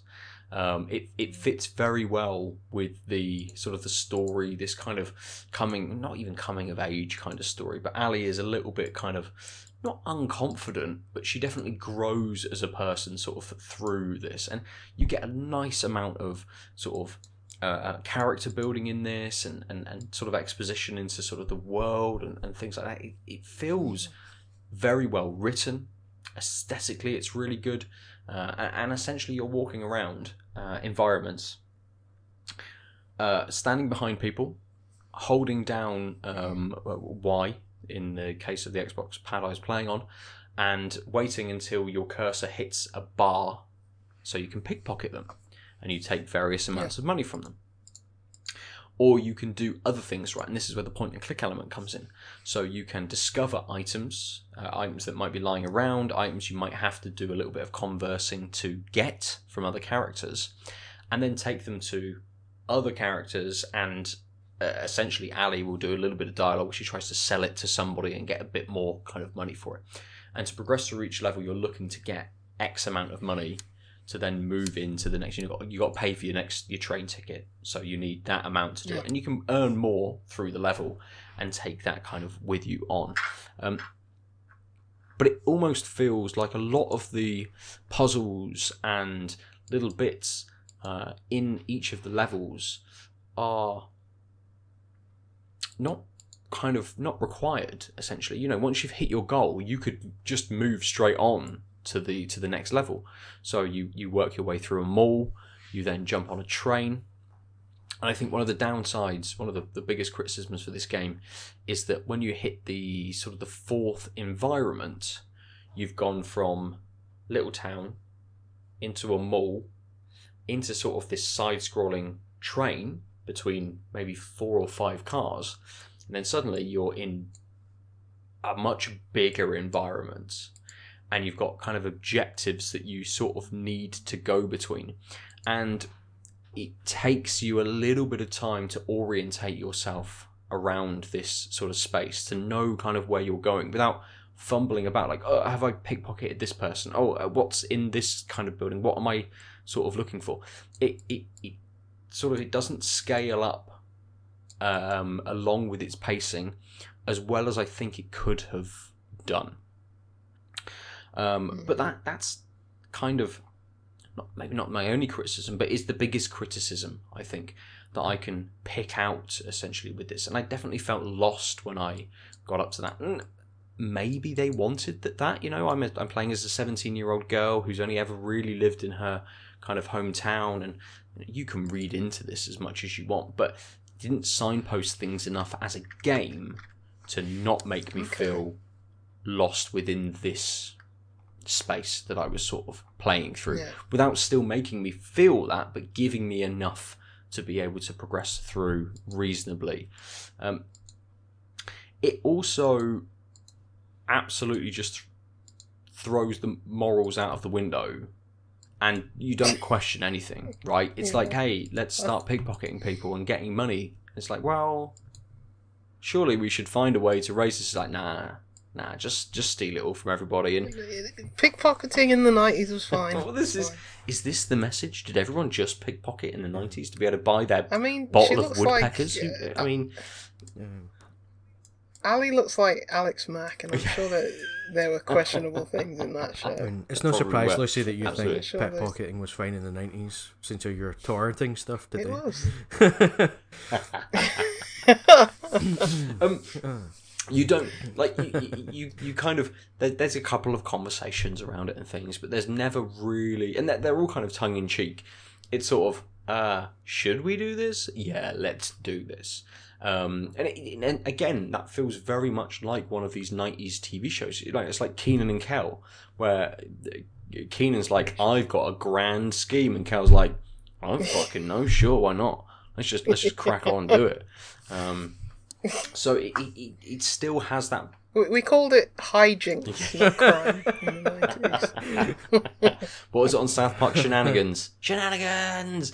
Um, so it, it, it definitely uh, um, that that there is absolutely a kind of an underlying element that it could have played through with this as well, but they've chosen to just completely throw that aside and not even bring up the question or try and answer any of those kind of bigger issues sort of around this, That's and that's fine.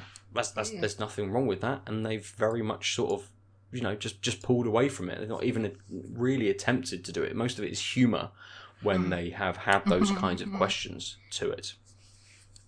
Uh, but it's it's it, it I said kind of earlier that it, it's very modern in its kind of point and click kind of things, and it, it's not a game where you're pixel hunting stuff. It is just oh this person wants this, and there's a shop which does these things. Cool, let me go and investigate Let me go and shoplift. what you need. Yeah, well, exactly. You do shoplift. You shoplift shit as well. What you need will very much be there, and you have to work out how to get that without somebody seeing you. That is it. That is the kind of point and click kind of element to it. It's more item collection and exchange than say point and click uh, uh, kind of puzzles and things. So it's very light in that. It's more of an adventure game, really, um, with Yeah. with a little bit of kind of like dialogue choice, and the main mechanic is just standing behind people and pickpocketing them, making sure you hit that bar without getting caught. Um, and through my playthrough, I never got um, caught three times in one run, and they- they're very much said at the start. If you get caught three times, you're done. Um, and so I don't know what happens if I get caught three times. I feel like I should go in and play the the first level just to see what happens. But if you do fail on pickpocketing someone, or you kind of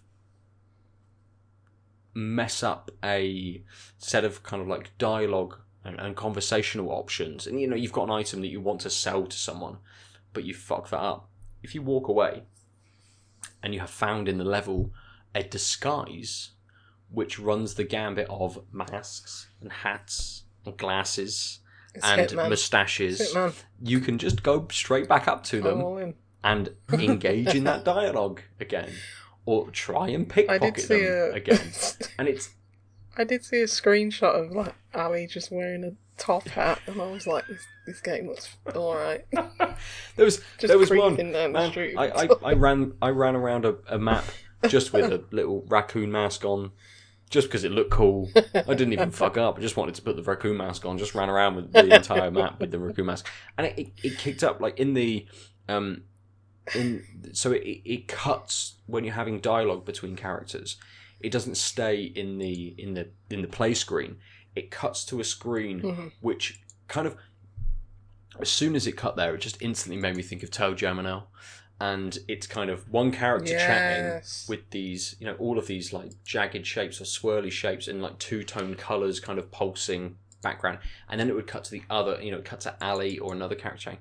And what I like is that Ali always has the item on during these scenes as well. So it doesn't take you out of that. It's not like, oh, here's just a pre-rendered scene. It's like, here is what Ali is currently, here's what you've equipped her with, and this is the conversation that she is having. So it kind of keeps you in that space still, which I think is a lovely little touch. Um, but it's it's this yeah, it's this weird mix of '90s Nickelodeon uh, point and click, ToeJam and Earl inspired adventure game, uh, which is is really easy. It's very accessible, really easy to play.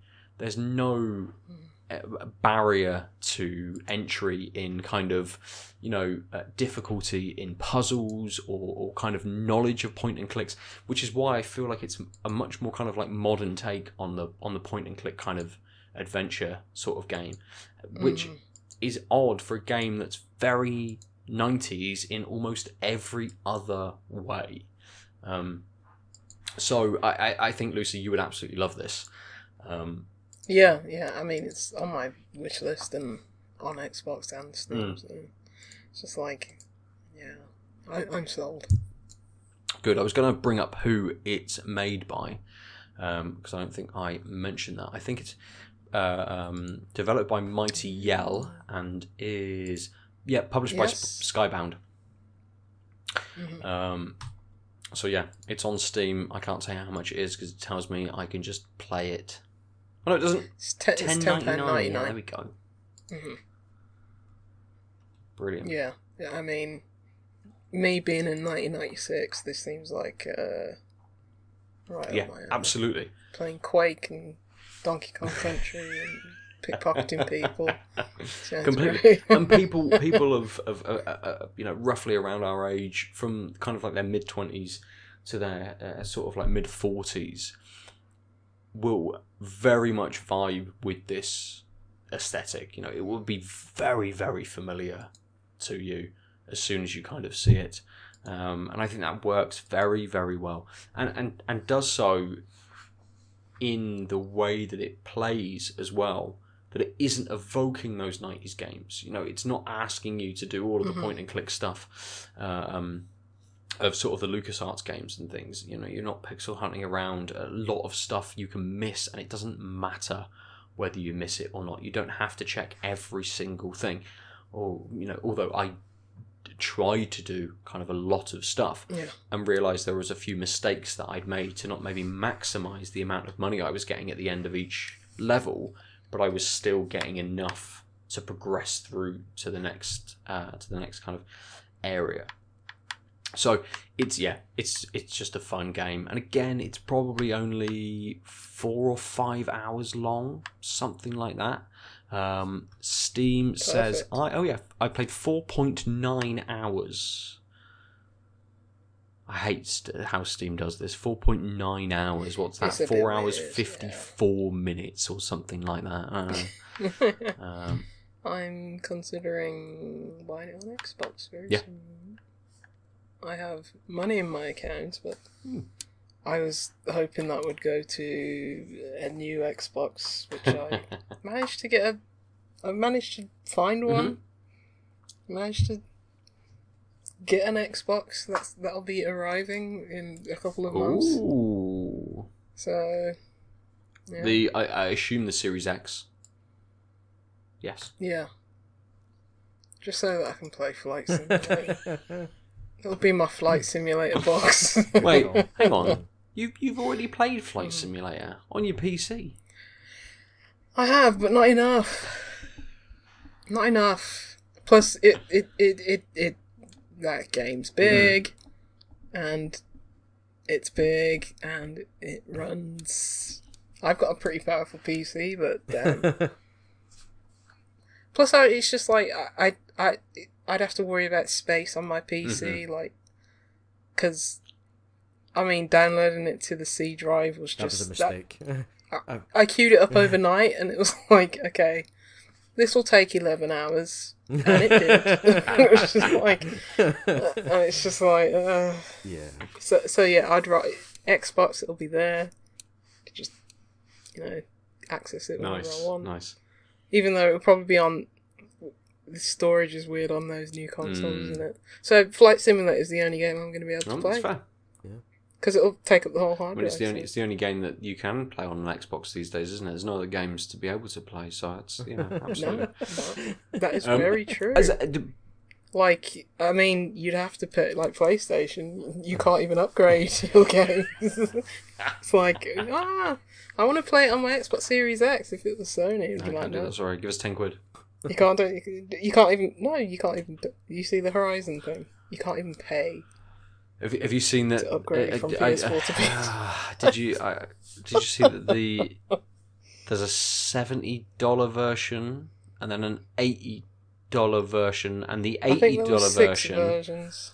not the Mm. basic version, the the second version has photo mode.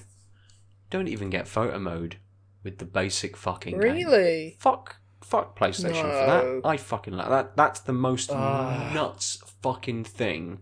Yep. Really? That's Absolutely. bad. That's really It's bad. fucking nuts. Because like all their games have it, and they're all fantastic Yeah, photo modes. and people fucking love it. And you love that, I Ben. can Yeah, yeah. How am I going to play Horizon without being able to take all these fucking photos? that- You've ruined my night. Listen, I That's knew less this would go forgivable wrong. than the upgrade. Sorry, The, the podcast is terrible. That that's out of Yeah. I mean, that is That- it, that's it is shocking. It is Right. shocking, and I imagine there'll be hopefully enough um, How is it not haranguing pushback. and pushback to for, for you know Sony to turn around and be like, ah, yeah, that's that's shitty. Like, yeah, It's- give, charge ten more pounds and give six outfits for Aloy to wear, which I don't give a shit about. That's fine. Don't block off features which are Yeah. not. I, I, you know, it I'll sounds bet- a little. There's no reason why that couldn't be implemented at the same ease on Absolutely. the PlayStation 4 version. There's, there's no reason. I Maybe guarantee it's- it's, not even in at launch. maybe it's because it- it usually isn't.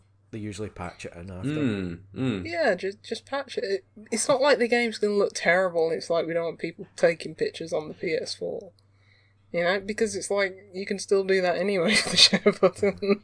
so it's like I don't- it, that that's that's really The, the game that we're going to talk about in a moment very much shows the limitations of the Mm, share button yeah. on PS4 because you're limited to. Oh, I hate I mean- that thing. I always pressed it, think I was pressing I, I like I like the functionality of hate the it. button, but the the limitations of the actual capture keeps you at 720p, Mm.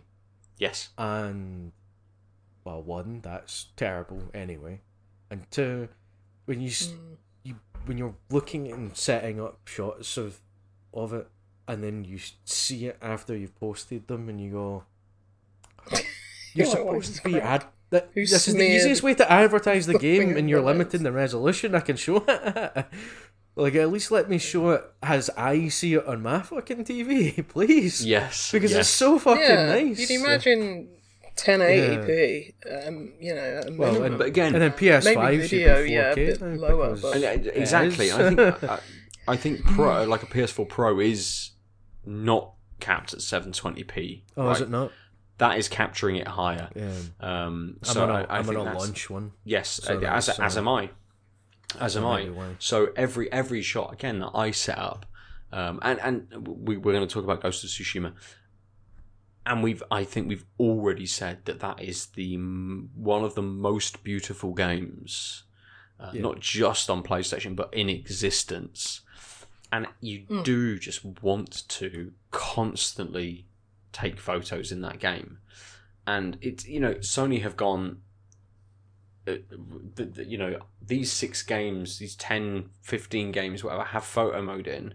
That's generated 20 million, 50 million, uh, you know, screenshots or whatever from it. Hey, let's monetize this shit. You're like, nah, nah, that ain't it. That ain't it. All I want to do is just press F F11 and just take that fucking. You you take fucking monetize it shot by and- letting people do that F12 easily, so that people go, "Oh, that like game looks cool. I'm gonna buy it." That's how Yes, you monetize exactly. fucking photo modes. That's what they're for. Exactly. And there's such a big Yeah. community now on Twitter and Instagram and things uh, uh, that uh, have all built up around photo mode, and a lot of the times they've come through from Horizon, uh, Days Gone, you know, various games, various Sony games which first implemented these photo modes, and having some kind of, uh, you know, uh, changeable, editable mode within the game which then pushed people to play with it more and more and more, and then set up these communities and this kind of thing. So to then gate it is just fucking skeevy. Yeah, um, it's. I've been listening to uh, Jeff Grubb's Ooh. podcasts and stuff recently, and he, he's been saying like PlayStation just they don't want to catch on the like the, the the the Game Pass train or the smart delivery train or something, and he said it's because like people want them to be different from the competing Sure. platform, and I just think it's. It, how sad do you have to be where you want the other plat your favored platform to be doing things that are I don't want to throw around anti-consumer, but it is anti-consumer. And a bit skeevy, and a you know a bit like you know pay us more for these prestige titles and stuff like that. How much? How sad are you that you want your you to be detrimented by the fact that PlayStation are doing this just to differentiate themselves from like Microsoft and Nintendo. It's like it's Absolutely. sad, but, he, but he's been hammering home. It's like the PlayStation fans. I'm not talking about you know people who just enjoy playing on that console more. I'm talking about like the the people who would literally die for Sony, the the weirdos out there. It's like that they will not hold you know Sony's feet to the hmm. fire because they just you know want it to be different. And I'm just thinking. And then this news came out, and it was like he was mean- absolutely Mm. right because I saw people defending this decision, and I'm just like, The, the irony of that as well is, is they want it to be different from Microsoft and Nintendo, and the irony of that is, is I see them copying Nintendo in a lot of ways. They're they're Yeah. following the trajectory of Nintendo, and that they're not competing with their rival anymore. They're trying to cultivate Mm. themselves as we are PlayStation. You come to us to play PlayStation games that you don't get elsewhere, and that's a yeah, Nintendo have Mario and blah blah blah, and Mhm. Sony are saying, well, we have Sucker Punch, and you know we have these Yeah, developers it's- it's that you absurd. love these games. This is what you come to us for. This is our way of doing that, and. I, ironically, I see them traveling down that same path of well, we don't really need to follow what Microsoft are doing because we're Yeah. we're not like them. They, they're just, they're like, just regular Yeah, uh, company, and we are special, and that'll either work because they'll keep making good games, even though the business side of it is getting more and more frustrating compared to how the PS4 generation started, or it'll Yeah. end in catastrophe. and Sony have flirted with catastrophe plenty of times in recent memory as a That- as a company as a whole. true. PlayStation PS4 saved that fucking company in a lot of ways because it was the Yes. only part of them that made shitloads of money. Mm. Um, so it's I think- annoying I think to see PS that corporate PS4 and culture imaging- seep back in. Yeah, yeah. It was PS4 and imaging sensors.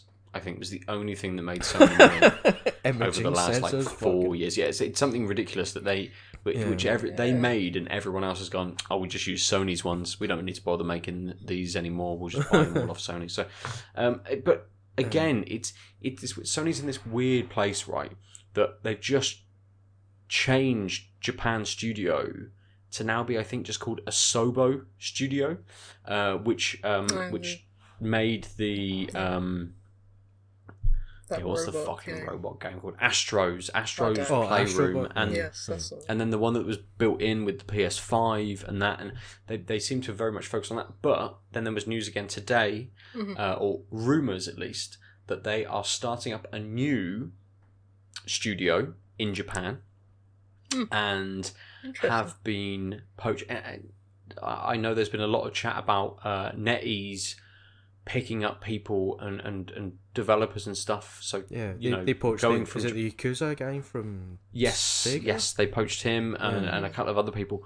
But then there's there's this stuff that this this place this new PlayStation studio, which is very much Japan based, has been bringing in people from um, you know ex uh, Konami people because loads of people were laid off when Konami kind of restructured. Um, Well, Capcom, eFootball, uh, the company.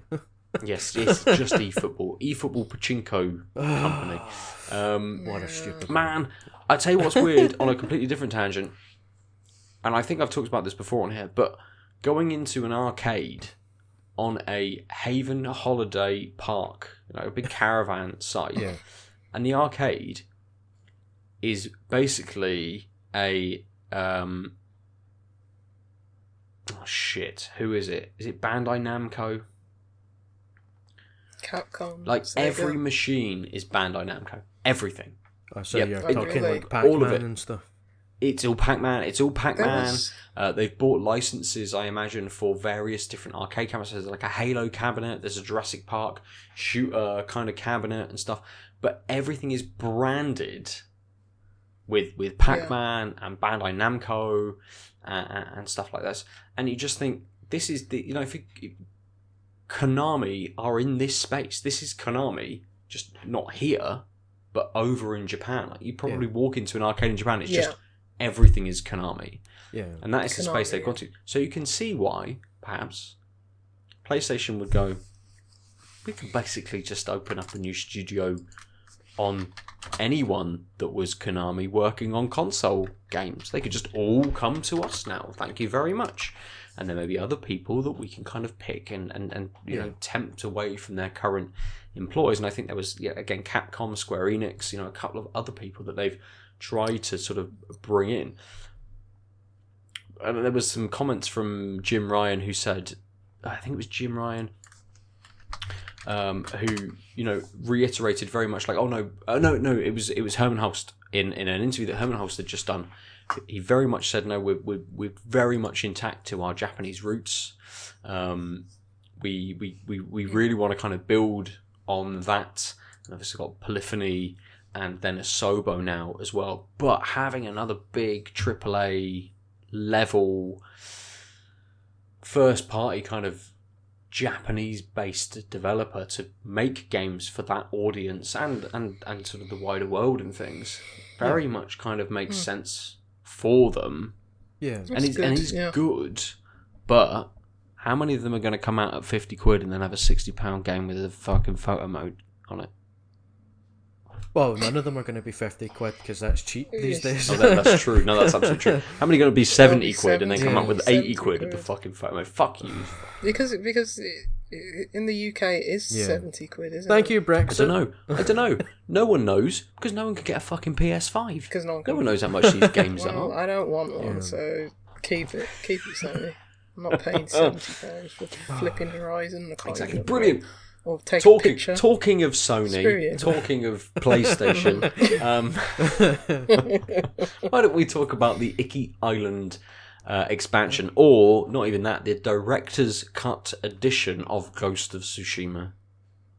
Uh, before we jump in, uh, you remember when uh, James Stephanie Sterling? It was her when she said, "Oh, this is going to be the new theme, isn't it? Where it's no longer oh just DLC or something. It's like buy the game Ah, again. yes, we're going to call it a director's cut." And she was Yeah. absolutely right.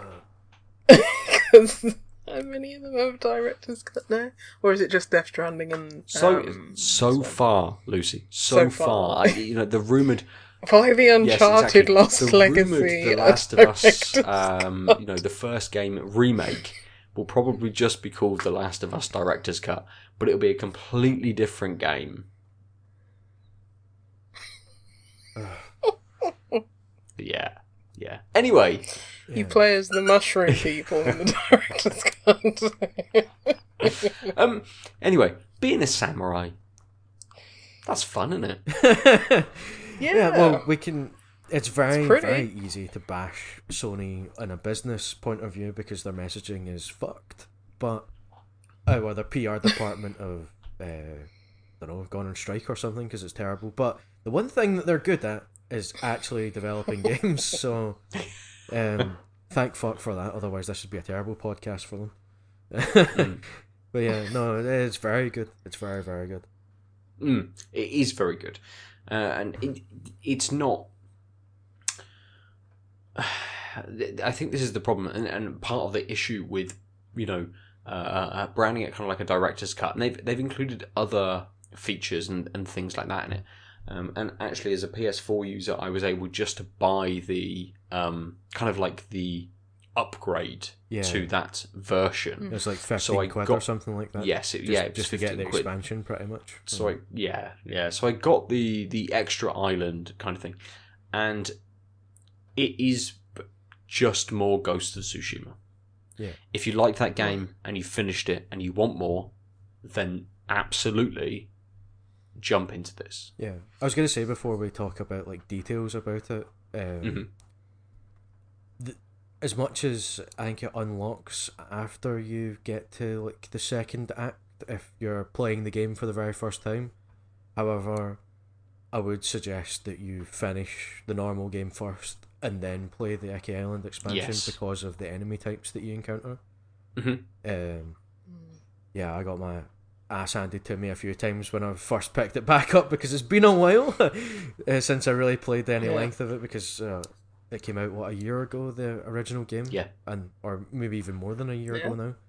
Um, uh, yeah, so some of the enemy types are uh, they are end game like difficult level throwing new challenges at you that you don't face in the, the regular game.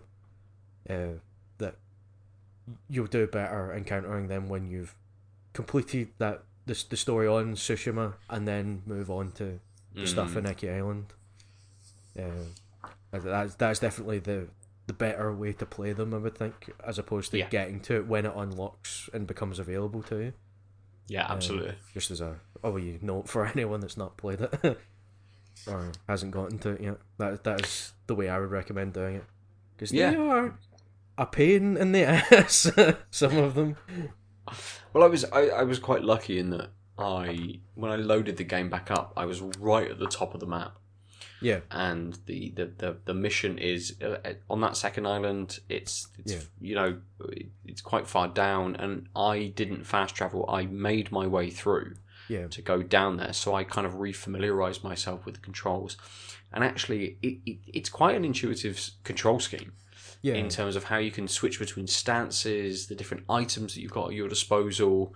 You know, it's a game. You have to hold a button and, and press a direction to change items. You know, that happens in kind of every game, but everything is very well. Um, the, the UI works very well to show you exactly what everything is and know what everything is to then come st- and it slows the time down as well. So when you're picking those kinds of things, um, it, it can be very easy, and then you can just go back straight into combat, and it, and it can feel very fluid. And I think that's absolutely what they were trying to go for with this game. Everything feels very, very fluid, Yeah. and that that that you know goes straight over to to Iki Island as well. And whilst it doesn't really um, add any um, sort of new combat features, it does throw in um, charging on your horse.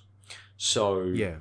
you can absolutely just charge towards enemies, smash a couple of them over, and then jump out of your saddle and slice someone with a katana, and then go straight into combat with maybe the last couple of people who haven't run away uh, um, from that encounter.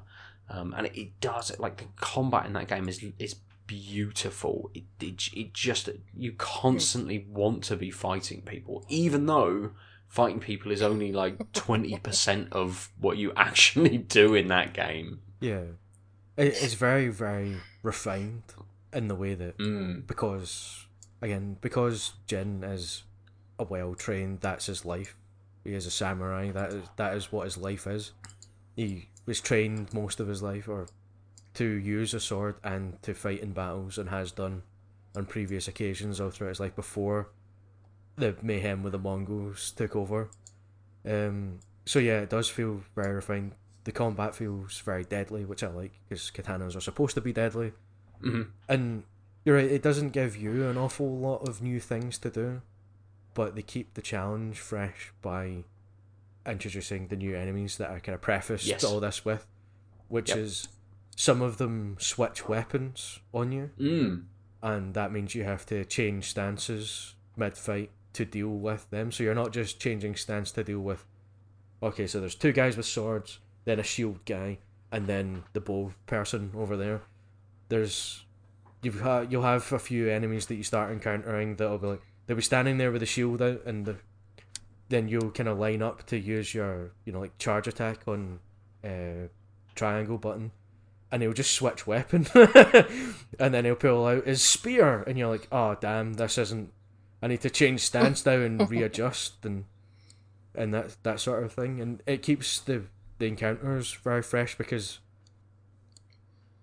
it the, that kind of progression in the enemies was quite clear in the the regular game beforehand as well, Mhm. and that you felt like they were reacting to how you've developed your tactics. So they started wearing helmets because you kept blowing them in the head, you know, and and that sort of thing, and they start developing kind of countermeasures to try and deal with what you throw at them to to throw you off, and that's what this feels like. It feels like they've realized. It's obviously it's a different group of uh, Mongols anyway, but they've gotten a kind of sense of right. the- These samurai people know what they're doing, so we'll um, we'll mix things up and try and keep them guessing as to what we're gonna do, and make it life difficult for you. And it works really well as a challenge, because it's taking you spent all that time playing this game and learning all these uh, techniques and moves and gaining all your ghost items and your smoke bombs and whatever else. Now you need to use them because you're gonna need them. Yeah. It's Yeah, straight absolutely. up, just katana fighting everyone isn't as easy as it was before. Uh, completely. It, it has absolutely opened it up to make you feel like you need to use all of your arsenal in in an encounter. I know when we talked about it before, uh, Adam, that that it, it has that feel that if you're in a four on one situation, that actually you're pretty fucked. Uh, because they, they, they kind of they, they circle you um, and you know the, the way the camera moves as well you've got to pull everything round Yeah. so it doesn't just fix on your back. So you could suddenly be turning and have this enemy that you're facing that's now off camera. So you've got to pull the camera around with you as well. When actually you're concentrating maybe on the guy that's behind you or something. And there's there's there's you know lots of ways that it feels like the AI has improved and technologically has kind of improved as well uh, within this. You know, with enemies being able to be like, here's enemy one and here's enemy two, and actually now we have one enemy which does both of these things, um, and will then come at you if they feel that they're on the back foot, and they will change what they're kind of doing. They've taken a couple of hits, so they will change their weapon type, um, and it, it, it it's always kind of always felt reactive, but even more so now, uh, which again feels like a you know one of the benefits of PlayStation, right? And then having all of these studios which exchange information and technology and these kinds of things that, that games will only games will always be kind of the the pinnacle of what they can be kind of technologically because someone goes I really want to do this. Can we can we do it? And someone says well we could we could write it or these guys have done this. Let's take that and adjust what they've done to then Yeah. fit what we need it to do and refine that. And it, it seems like a really good way of, of kind of like collaborative work between studios that, that suddenly you've gone that, that was definitely something that I picked up on that this guy with a sword and a shield suddenly put his shield away and brought out another sword I'm like oh shit fuck uh yeah, change stance quick uh, and uh, already he was coming at me with two swords and just knocked me back. I'm like, fucking hell, okay, uh, you know, reset myself. Now understand that this is something else that they can kind of do, and it does present that extra challenge, um, which is which is good in a game which again doesn't introduce anything kind of new in terms of the abilities that the character kind of has. Yeah. The the combat in the Iki Island expansion sort of mirrors the the sort of trajectory of the game design from the original in that sense that you know, like the open world design doesn't really do anything particularly new. Mm-hmm. Is building on that kind of Ubisoft kind of popularized style, and they've very well fit everything in thematically to what you're doing, so it feels very natural, and they've not overdone it or anything. They're taking Mm. that and used the kind of most refined version of it in a similar way to Insomniac Spider-Man did. And the combat here feels like we're getting that same sort of the the baseline is the combat you've already experienced. They're not adding anything to that, but by making the enemies, the AI feel like it is actually intelligent. It has that adaptability built into it because they can switch weapons. It's giving you that extra challenge that you couldn't have had before, and that's where Mhm. you can take away some things about like the open world design not being particularly innovative innovative but that you know the way they use like the guiding wind and stuff like that it made it feel very fresh and like a step forward in how to move a player through an open world Yeah. even if mm-hmm. the activities themselves haven't ma- taken that step there is still that step forward within the design somewhere and this feels the Yeah. same way where by making the enemies so much more adaptable to what your strengths are and what you can do they've taken that step forward again without having to go well here's four new stances that you have to learn to and, and Mm. incorporate and kind of overwhelming you with too many things for you to try and juggle because you know you've got the four stances so you use what is it is it L1 or L2 to switch and then the face buttons so Mhm. four is the right amount. Yeah. And it's the same with like uh, your your different uh, like ghost weapons, and then like the bow. You've got the the short bow, the long bow, the blow dart, and like just throwing stuff. Yep. Uh, you know, you each of the kind of elements tends to have those kind of four options, and that fits very well with everything. And giving you more than that would make it a little bit too unwieldy. Like, because how do you get around that? Do you limit the player to four and tell you go into the menu and unequip something and re-equip Yes. this Yeah. and plan that way? Which is maybe a more of a kind of like Witcher style. You're supposed to prepare for battling this kind of monster, and you want to adapt and do these things and do that thing, or do you just give you access to all of them by having an extra button input or something and Mhm. giving you too many things to try and juggle all at once by get, saying that you have to use them?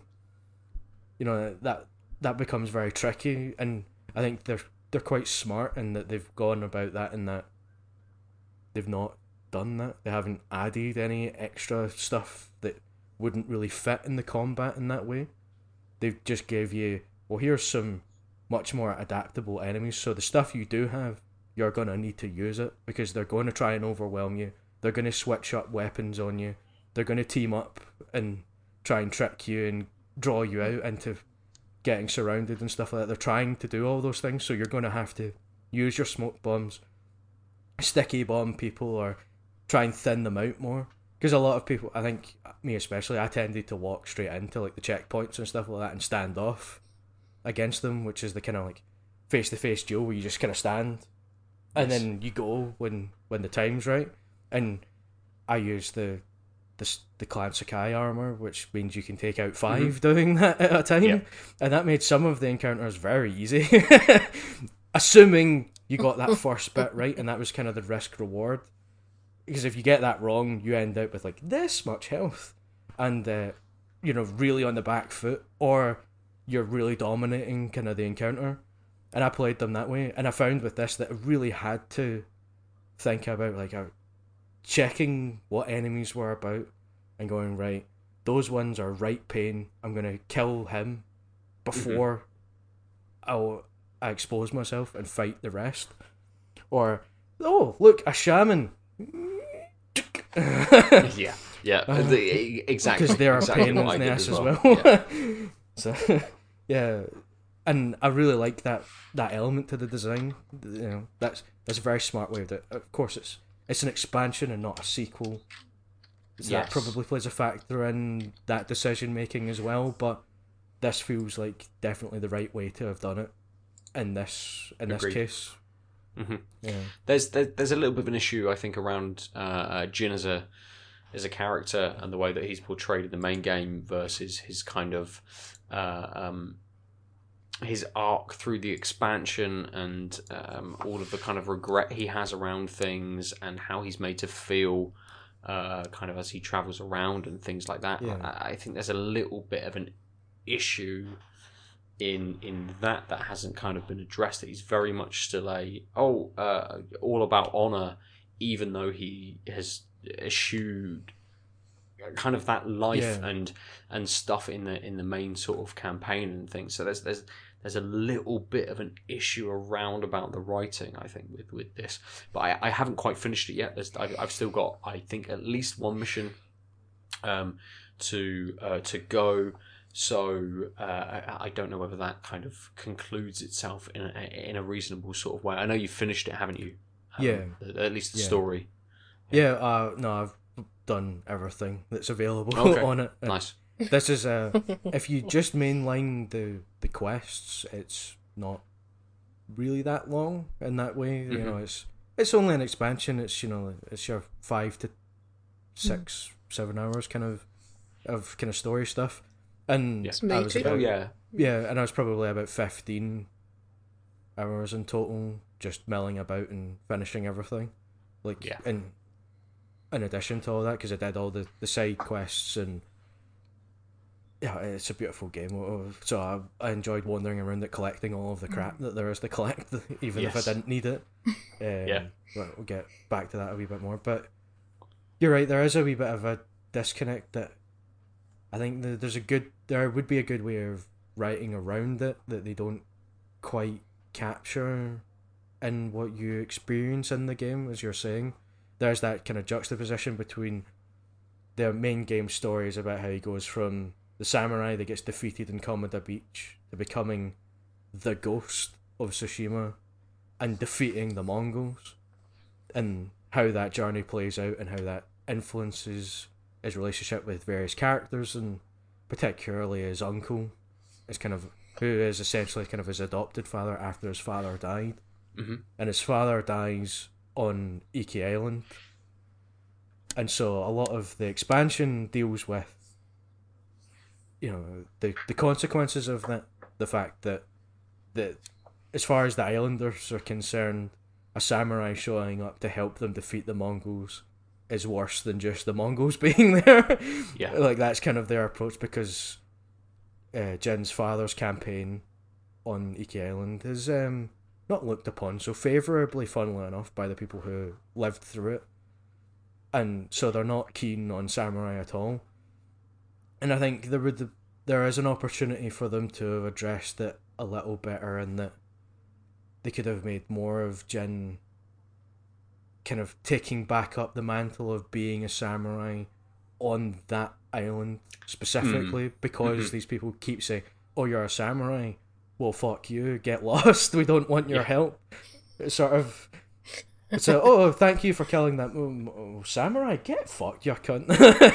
it's sort of yeah, that's that's how some of the interactions kind of go, and you sort of think, um, I think they could have made a little bit more of that stepping stone of, not that he's abandoning being the ghost anymore. He's still using all those tactics. He's still taking all of that those lessons with him into this, and that's and one of the reasons why I think playing the game to the end is better because you get all of that, and he has this at the end of that. Obviously, he faces up to the fact that he's abandoning the way his adopted father's uncle's kind of way of viewing the world of being a samurai, and he's branching off from that, and there's consequence to that, and there's a in the, in that story, and then in Iki Island, he's kind of facing up to the consequences of the legacy of his father, and his view of what a samurai is and what they should do. Mm, mhm. And he's now coming back. What is it like? Fifteen years later or something? I, I can't remember the exact.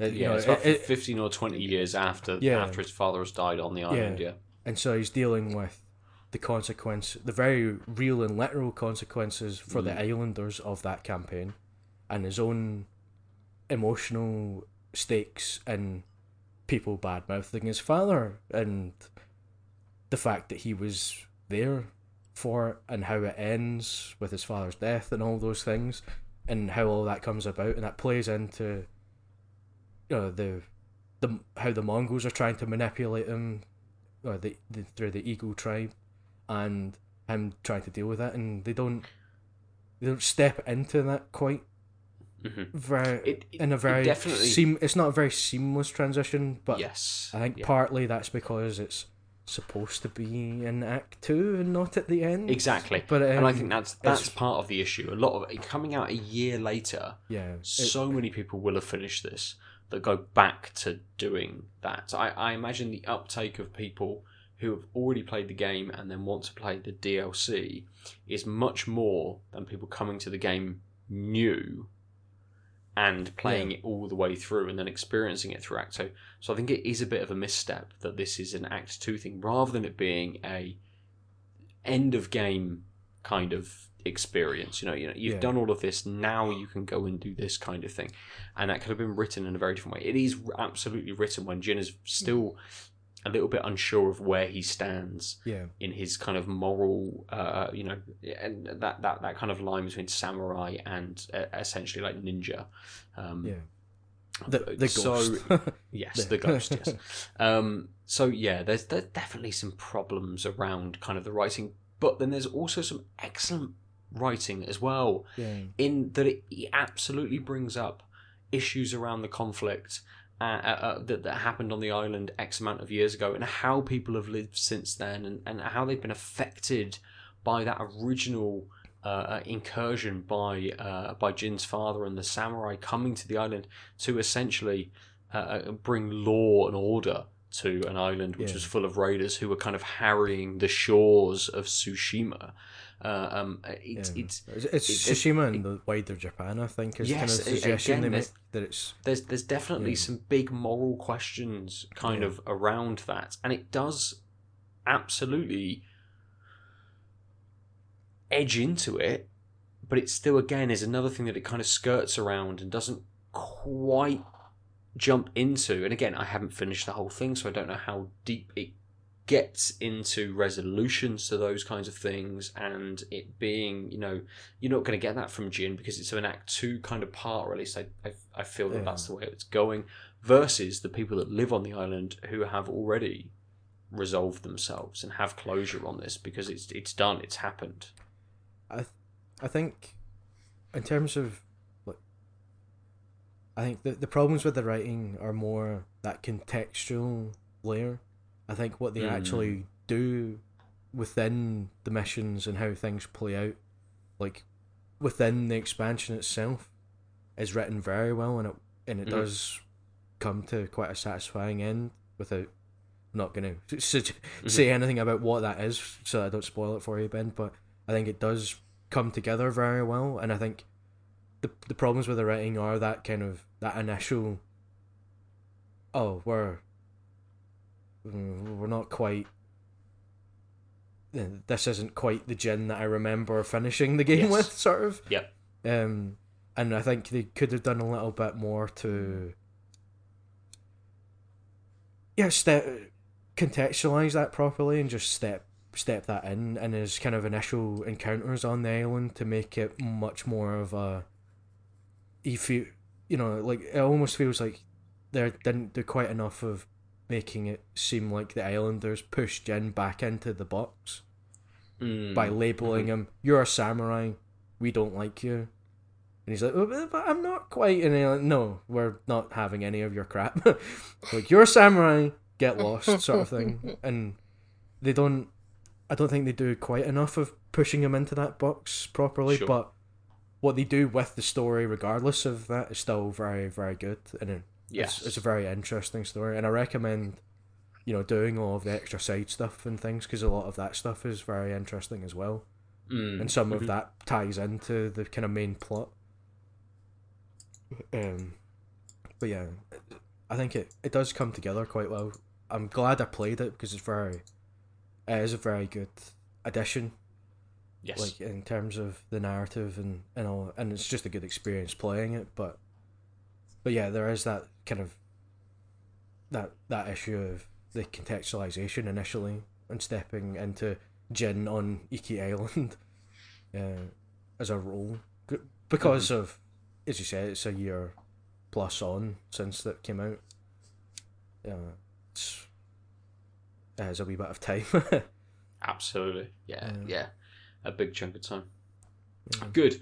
Uh, so let's let's finish there for this week. We've covered a lot of games. Uh, we've had a reasonable amount of varied drinks as well.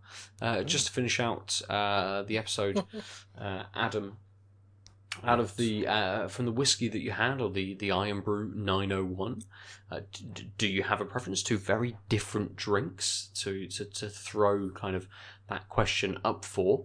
Um, or, or, or even if you don't have a preference, would you, you know, i i i- are either of them something you're going to return to? Uh, well, I'll definitely return to both of them. Um, Mm. the, the Irn-Bru, the uh, old and unimproved Irn-Bru, is uh, a firm favourite, regardless. And you know, it two pound a bottle is um, much more accessible than my very Yes. nice whiskey. That it was not an expensive whiskey, like like ridiculously so, but of course, naturally, being alcoholic, it is not as cheap as a soft drink. Um, but both are very nice. I think I'll give it to the whiskey just on the fact that it is a novel experience. The the Aberfeldy uh, twelve Yeah. years. Uh, that Nice. I realise as I'm doing that now that it's backwards on the camera, uh, but uh, it's very very nice. It was very enjoyable. Good. Um, very much a, a a a more novel experience. As I said, I'm not. I don't usually drink things neat, and Mhm. I think I definitely had a little bit of pushback on the, the alcohol burn as opposed to the, the taste or the flavour.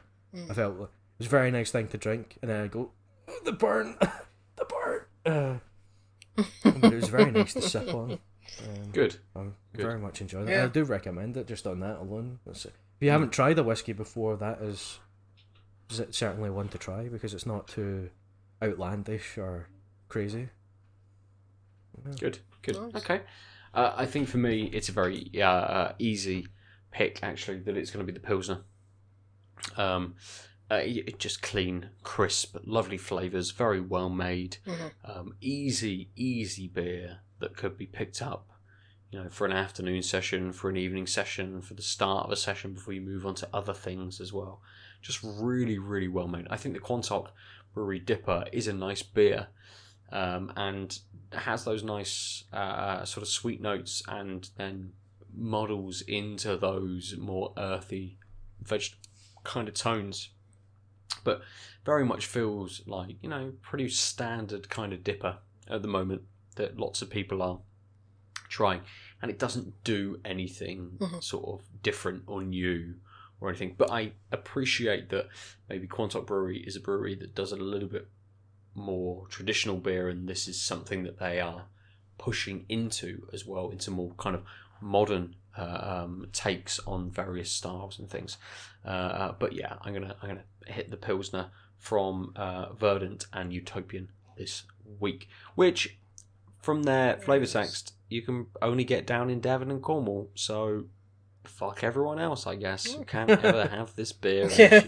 I suppose buy it directly from either of those breweries. I guess perhaps, or your random local Devon farm shop.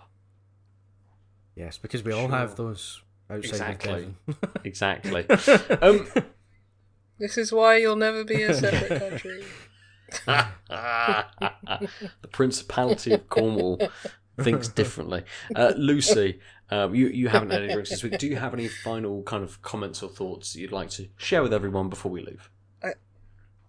yeah, I can't believe we talked about uh, Flight Simulator when Adam Oh, yes. actually played real life Flight Simulator. Oh Simulator. yeah, that, that's true. The- so Ben, you delayed the podcast on Tuesday because you were tired. Yep. And then I delayed the podcast uh, yesterday because I went and had a flight because my friend Dale is training to become a pilot. He has his uh, his private pilot's license and stuff, and he was able to take me up, and we went for a wee jaunt around a, a quote unquote local flight past two mountains and you know around a good chunk of the country. Uh, qualifies as local in flight terms, but not not local by norm, normal standards. But it was very enjoyable, and I had some very nice pictures, which you see on uh, my Instagram. Yeah. Um, yeah, very Beautiful. nice. It was very enjoyable. I look forward to do it again. Amazing. That is, that is, that is fucking amazing. Scotland's a Yeah, it is. beautiful country. it I is. need to There's go back and Yeah, We'll do, a, we'll do a beer tour. 'cause, at some point. yeah, or a, disti- what I do. Yeah. or a distillery that tour suit me. starting in a particular uh, Ooh. uh, an Aberfeldy perhaps. I mean, that sounds like a good weekend, right? We'll, we'll come up, we'll, we'll, we'll, we'll hook up with Andy up at Vault City, and we'll do a little bit of a beer tour for one night, and then the next night we'll just do a little bit of a distillery tour and do the Yeah. do the whiskey bars. Uh, and then We'll the, the play third the third golf, night you'll uh, uh, not remember rains. anything Yeah. because you'll have had a time of it. Yeah. We'll go to we'll go to Trump's golf course, and Uh. everything will be exploded and on fire so much that it will be Yeah. uh, golf golf club wasteland. Um, we'll just, we'll just play it in real life. yeah. Uh, good. Um, I wonder if the guy having an orange jumpsuit is reminiscent of the orange face. I, I, I don't know. I don't know. know. Oh, I, I'd be remiss uh, to say, uh, if I didn't say, in Golf Club Wasteland, every time you just like miss a hole and, and it's like just inches away, your character just goes, oh, and, just, and just sighs his body language. Is that why just you like, had to restart because you didn't want to And hurt him? You're hurting his soul every time you miss a shot. It just perfectly encapsulates your mood when you Oh, just good. like, oh, you could. The game should have just Yeah. been like, you know, here you go, just put it in. But yeah, very good. Amazing, amazing. Uh, a nice place to finish then this evening. Thank you everybody for joining us. You can get us at Tanked Up uh, Cast on Twitter and everywhere. Come and join us in the Out of Lives Discord as well. Let's come and chat to all three of us and Adel as well. Um, and everyone else in the Discord. It's and, not and, and of course, yes, exactly, and everyone else, and Callum, uh, who was in there, who who featured on the episode last week, uh, and, and others, and Lauren and other people, and other guests that we've had on the the episodes as well, who hang out in the Discord. Come and chat to us about beer and games, or hit us up on Twitter, as I say, Tanks Upcast over there. Uh, you can go to outoflives.net to see everything that we do, all of the things that we um, uh, review, um, kind of the videos that we do, and everything. Um, you can go to the YouTube page as well to see our lovely faces, or if you feel like it, like, rate, review, do those things on the podcast service, whatever it is, or wherever you're watching this to help us out, expand our reach, get more people into the conversation about beer and games. Uh, I'm at Nova underscore 47. Lucy is. At Juicy And Loose Adam is Nine. at at Snick, that's A P T Snick. Perfect. Uh, next week, we do have some special guests coming on who are making a game. Um, we have got some uh, people from Orc Digital joining us for a couple of beers and to talk about a game that they are uh, uh, putting out, which is all about beer. So it's a very beery heavy episode, sort of. That's that's very much a It's the- what we do here. It's beer diagram video games. of those Yes, three things, yeah, and tanked up exactly. is right in the middle. Perfect. Exactly, we're right in the middle of that. So Yeah. join us over on Twitch on Tuesday night uh, um, to hang out, or get us on YouTube or your podcast service of choice, where you can listen to every single episode, all almost 280 episodes that we have put out. But for this week, thank you for joining us. We've been tanked up. Goodbye. Bye. Ciao. Did you say go? Go! Get lost! get lost, listeners! I've had enough of you. Yeah. Get out of here. www.outoflives.net.